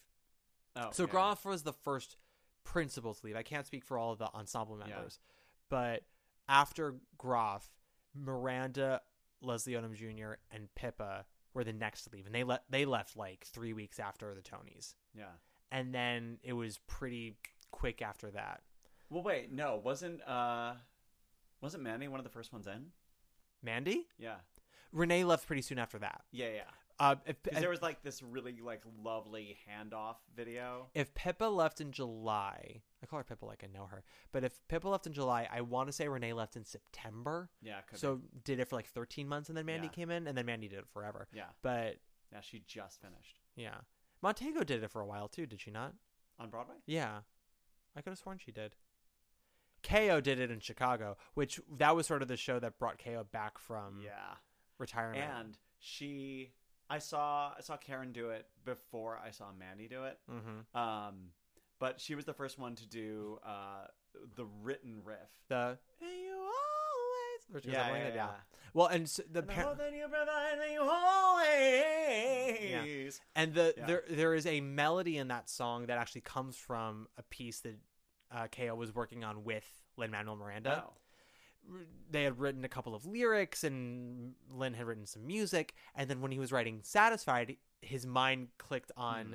that song, and he texted Ko. Was like, "Can I use this music?" And they went, "Yeah, dude, it's your, it's your music." Like, Yeah. because the project was dead by that Yeah. point. And they're like, "Yeah, just take it." But so it's fitting that they Like- they did in Chicago, Yeah. but also you know brings KO back from retirement, which lasts very shortly, Yeah. Yeah. and something else will take them out of retirement again. Yep. seems like they're coming back again. Yep. Uh, but yeah, the the thing about the ham for ham that pisses me off, Mm-hmm. and something that I always want to remind people of. Wh- So the ham for ham, it's ten dollars. It's a Hamilton dollar bill Mm-hmm. for a Hamil- ticket to Hamilton, and it's the first two rows of the orchestra. Yeah. Or originally it was the first it row? was the first row. Yeah. It was the first row of the orchestra. Now I think it's the first two rows. Okay. Or yeah, because they added it was twenty one seats, and then I think they bumped it up to forty, Okay. maybe thirty. And when they did that, they upped the price of the premium seats from like four hundred and fifty dollars to eight hundred and fifty dollars. Yeah. And I remember Lin making a statement saying, in order for us to increase the number of ham for ham tickets, we have to do this for the premium seats, which is not true. No. It was simply the market. It was them also trying to combat StubHub, Mm-hmm. which was making hand over fist reselling Hamilton tickets. Oh, absolutely. my to the point that my sister, who makes so much money, she makes so much money. My bitch sister, who I love very dearly, asked me when Hamilton was on Broadway, the very first year, Mm-hmm. and she said, do we want to get in on this? She's like, if I, she's like, if you buy the tickets, just buy them and I will reimburse you. And then we resell them and we split the profits. How does that sound? And I said, well, not sustainable.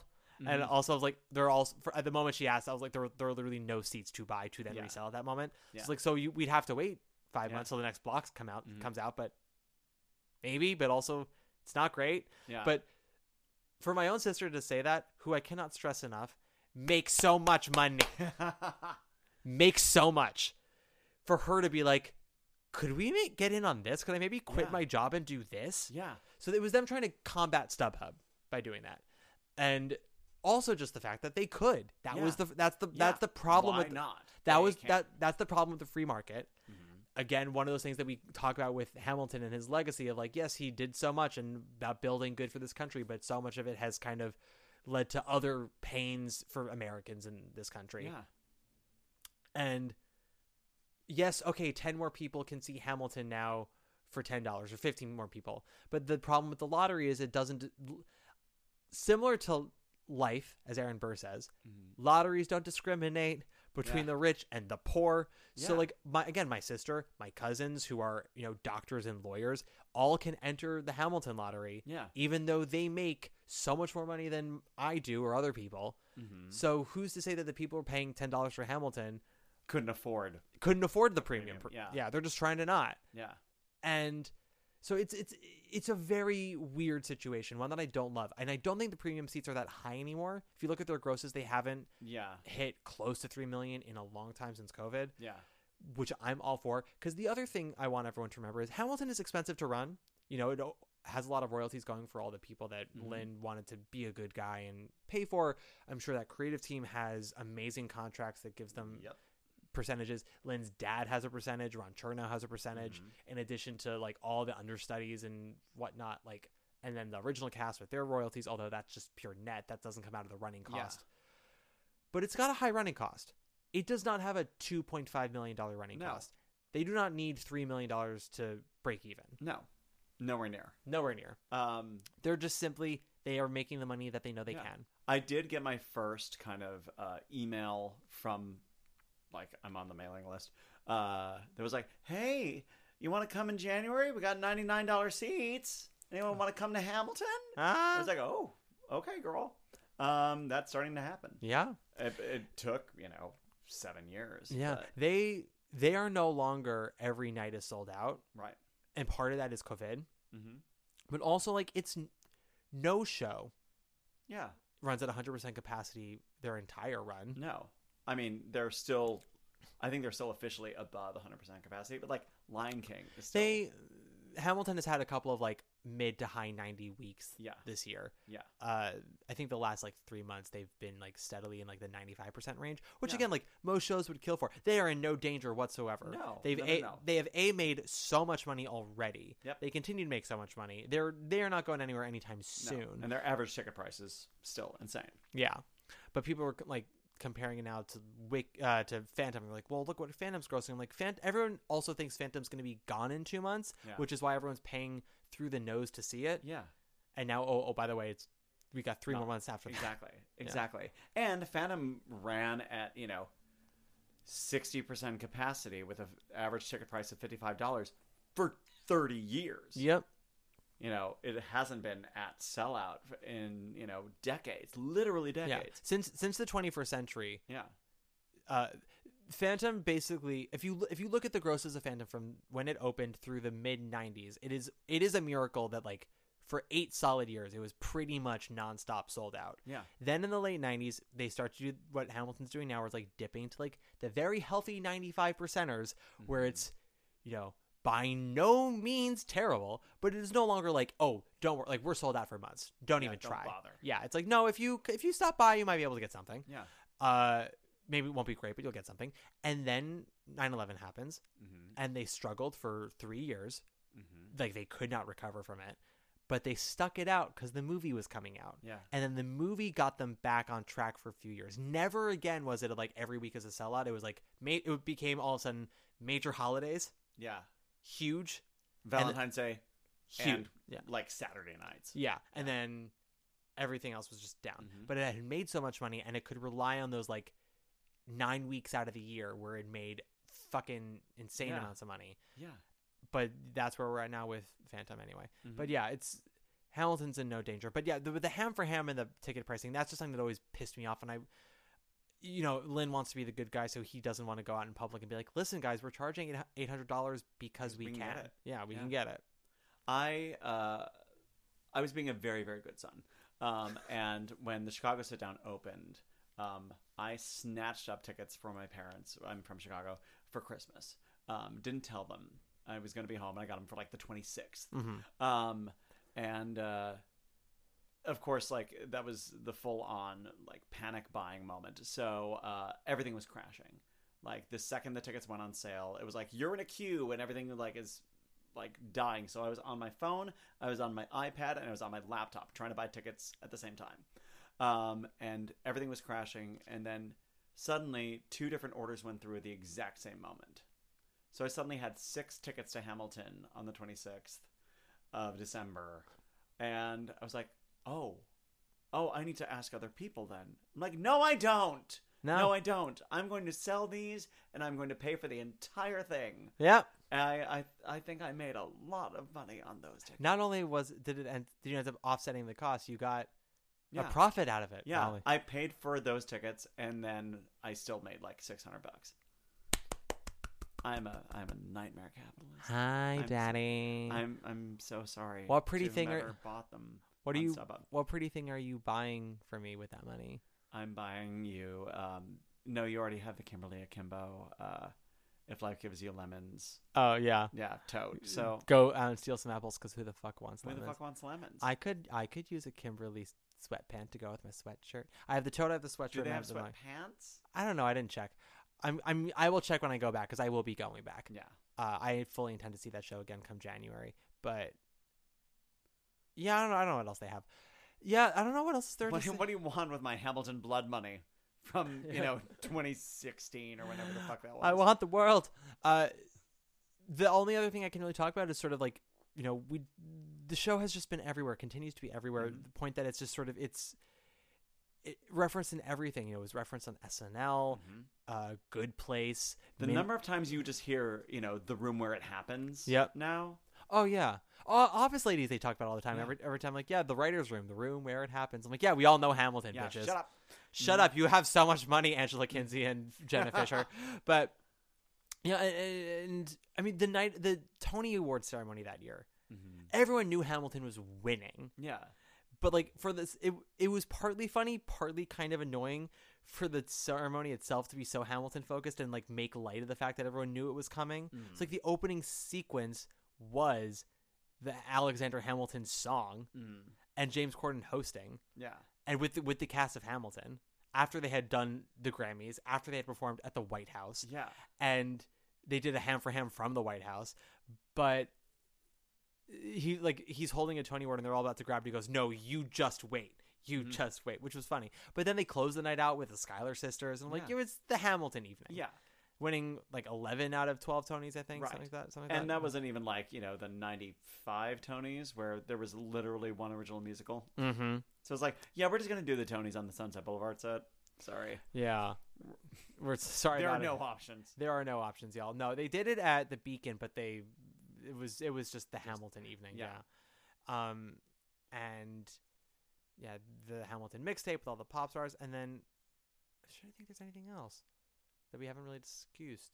Well, so Hamilton was up against uh, Bright Star, Shuffle Along, Waitress, and School of Rock for Best Musical. I think the right show won, don't you? Wow, that's just sad. It's just sad to hear.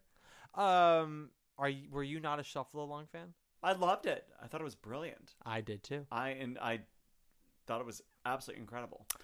Yeah, it's a, it's an interesting lineup. School of Rock impressed me. I thought I was gonna hate it. I did not hate Never it. saw it. It was pretty good. I know. It wasn't great. It was pretty good. Yeah. Waitress, I think, is a good musical that was given a bad original production. I hated the actual staging and design of it Mhm. and the tone of it. But Yeah. I was like, I think this material is good. I would like to see it done smaller Yeah. and more simply. And then Bright Star is some lovely music and some of the worst lyrics in years. threw that baby from a train. Yep, did not see it. No, Shuffle Along I thought should have won choreography, but that is just me. Yeah, I mean the choreography was good, but I mean I think the Hamilton choreography is just so integral to the way they tell the story. Yeah. Um, yeah, I just felt it was you know the shuffle along dancing was wonderful. Uh, this is a kind of a cooler way of storytelling If you say Through so, dance. Grandpa. through the dance. Through the Lord of the Dance. Yeah. So, Brian, Yes, we're gonna just wrap this up now. Then Matthew. Uh, we have two games on this show now. Okay. For this series, anyway. oh dear. They are the same game. They just have different titles. One is called Six Degrees of Sally Murphy. Okay. The other is called Who Lives, Who Dies, Jeanine Tesori. Great. Now, that one is Hmm. simply Six Degrees of Jeanine Tesori. Okay, great. And we have to find a connection to Sally Murphy and Jeanine Tesori from Hamilton. We can use any of the original company members and Okay. anyone from the production team. Okay. But that is that is it. Um, I can aim for Sally Murphy if you want to aim for Jeanine Tesori. Oh, sure. Sure, Easy. sure, sure. I have not thought of this yet. Okay. it's been a week, y'all, so I did not pre-think of this. So let me say that Phillipa Soo. Well, I Mm-hmm. once again the the carousel connection. Phillipa Soo in Into the Woods with Brian d'Arcy James, who did carousel with Sally Murphy. But I keep coming back to that. Well, I want to challenge myself. Okay. So let's see what else I can do. Okay, okay. So Jeanine Tesori. Um Okay. Where are we gonna go here? Um Hmm. I keep trying to think of odd things. Um, and that's not gonna be helpful. Mm. Um Oh god. Wow. It's tricky for show. Why am I drawing Oh, okay. Well Brian d'Arcy James was in Shrek. Yes. Oh, we're including Brian d'Arcy James from Hamilton in Oh, wait. oh, so Yeah. well, you, well, you could do Phillipa Soo to Brian d'Arcy James from Into the Woods because we're talking Broadway opening companies. Oh, we're doing Broadway? Okay, damn it. Okay. Yeah, Zowie. Yeah, well, somebody else has. Fine, we'll go to you know Brian d'Arcy James to literally anyone else in the cast. Yeah. To Shrek. Um, Yeah. To Jeanine. Um, I think there's a better one though. I'm sure there is. There's got to be another one. I was thinking of is uh, Jonathan Groff Mhm. in Spring Awakening, Yes. directed by Michael Mayer, Oh, okay. who directed Thoroughly Modern Millie, Yeah. with Marc Kudisch, who was in Wild Party with Sally Murphy. Oh, there we go. Yeah. That's good. I keep trying to get to that three penny opera she did at the Atlantic, or even Bernarda Alba, but it's tricky. It's tricky. Man of no importance. I mean, I could also say, you know, oh, Phillipa Soo bangs Steven Pasquale on the reg. Steven Pasquale, man of no importance with Sally Murphy, Yeah. but Yeah. that doesn't really work. That's a stretch. It- Probably is for. So so so I've been told. Mm-hmm. Uh, I think those are solid ones, Those though. are good. Yeah, we'll keep good. those. Okay, cool. Brian, this has been a delight. It's been it's been a wonder. It's been wonderful to watch you eat a waffle. Thank you. Mhm. And that wasn't a euphemism. I truly ate a waffle with some Canadian bacon. Yep. And had a beer. Was it Canadian bacon or was it turkey bacon? Turkey bacon, I guess. It looked like Canadian bacon for a second in yeah, my I was more haze. excited if it was going to be Canadian bacon. Sad, sad, sad, sad. Yeah. Where can people find you if you want people to find you? Um, I don't. Um, no, I do. I do. I just don't have like I haven't updated my website since the Pandy. Um, Since the Panera Bread, the yeah, Poke yeah. Bowl. since the uh, Pandemi Lovato. Um, so yeah, um, I'm at Brian J Nash on all the things. Except I deleted Twitter because fuck that. Um, Are you on Hive now? I, uh, I, I plead the fifth. Fair. You I'm not. I'm not on Hive with my main. Oh, with your alt, with your with your OnlyFans account. Maybe with an alt. I'm not saying this. You don't I'm have not- to say nothing. We can How, cut it. how's you your want. listenership? It's solid, actually. Great. I have a couple of hundred. Yeah. I'm. Yeah. I'm. Yeah. Rent for for such a low volume episode that's three and a half hours long. The Rent episode has like almost two thousand listens. People love the rent. I love the rent. Yeah, yeah. It's it's it's a fun show to talk about. Yeah. Uh, okay, so they can find you with that, Brian J. Yeah. Nash. Yep. Kind of everywhere. If you want to find me, I'm on Instagram only at Matt Koplik, usual spelling. If you like the podcast, you can give us five stars. You can give us a nice little rating there, or you can give us a nice little review. We love a good review. Mm-hmm. Join us next week when we cover who the fuck knows what, because this whole thing is out of order. And Who I determines the order? me based off Oh. of when my guests are available Oh, and what it is is they want to cover. Great. And since we're not doing a career of an artist, Mm-hmm. it doesn't necessarily have to be in chronological order.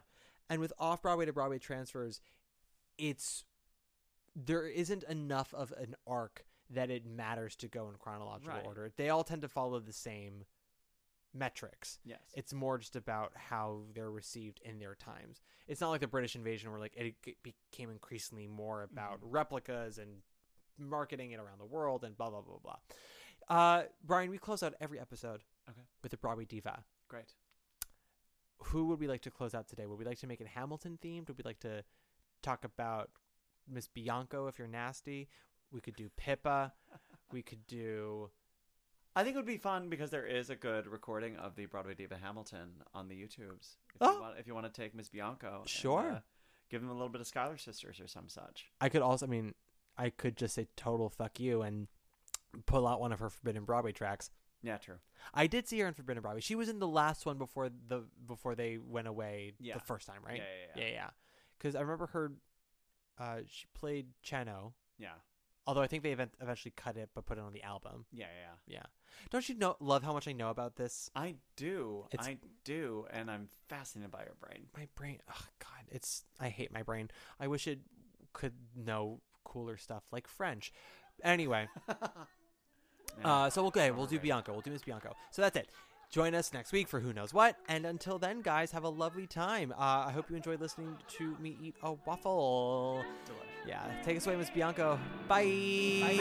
Patty the Pum, Idina Menzel, and Kristin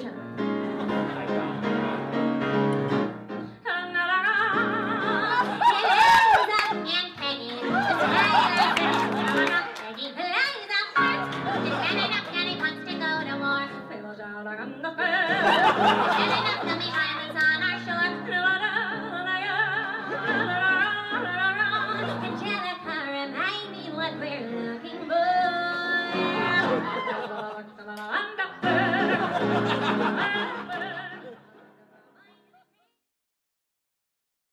Hey, it's Leslie Odom Jr. here on the Broadway Podcast Network to tell you about the Rise Theater Directory, a program of Maestro Music. Rise is a national online resource designed to connect and empower backstage and administrative and creative theater professionals from underrepresented backgrounds. If you work or aspire to work in the theater community, this can help you find your next project. And if you hire theater professionals, search the Rise Theater Directory to find your next team. Create your profile now and get more information by visiting risetheater.org. That's theater with an R E R I S E T H E A T R E dot org because only together we rise. With the Lucky Land slots, you can get lucky just about anywhere. This is your captain speaking. Uh, we've got clear runway and the weather's fine, but we're just going to circle up here a while and uh, get lucky. No, no, nothing like that. It's just these cash prizes add up quick. So I suggest you sit back, keep your tray table upright, and start getting lucky. Play for free at LuckyLandSlots.com. Are you feeling lucky? No purchase necessary. Void where prohibited by law. 18 plus terms and conditions apply. See website for details.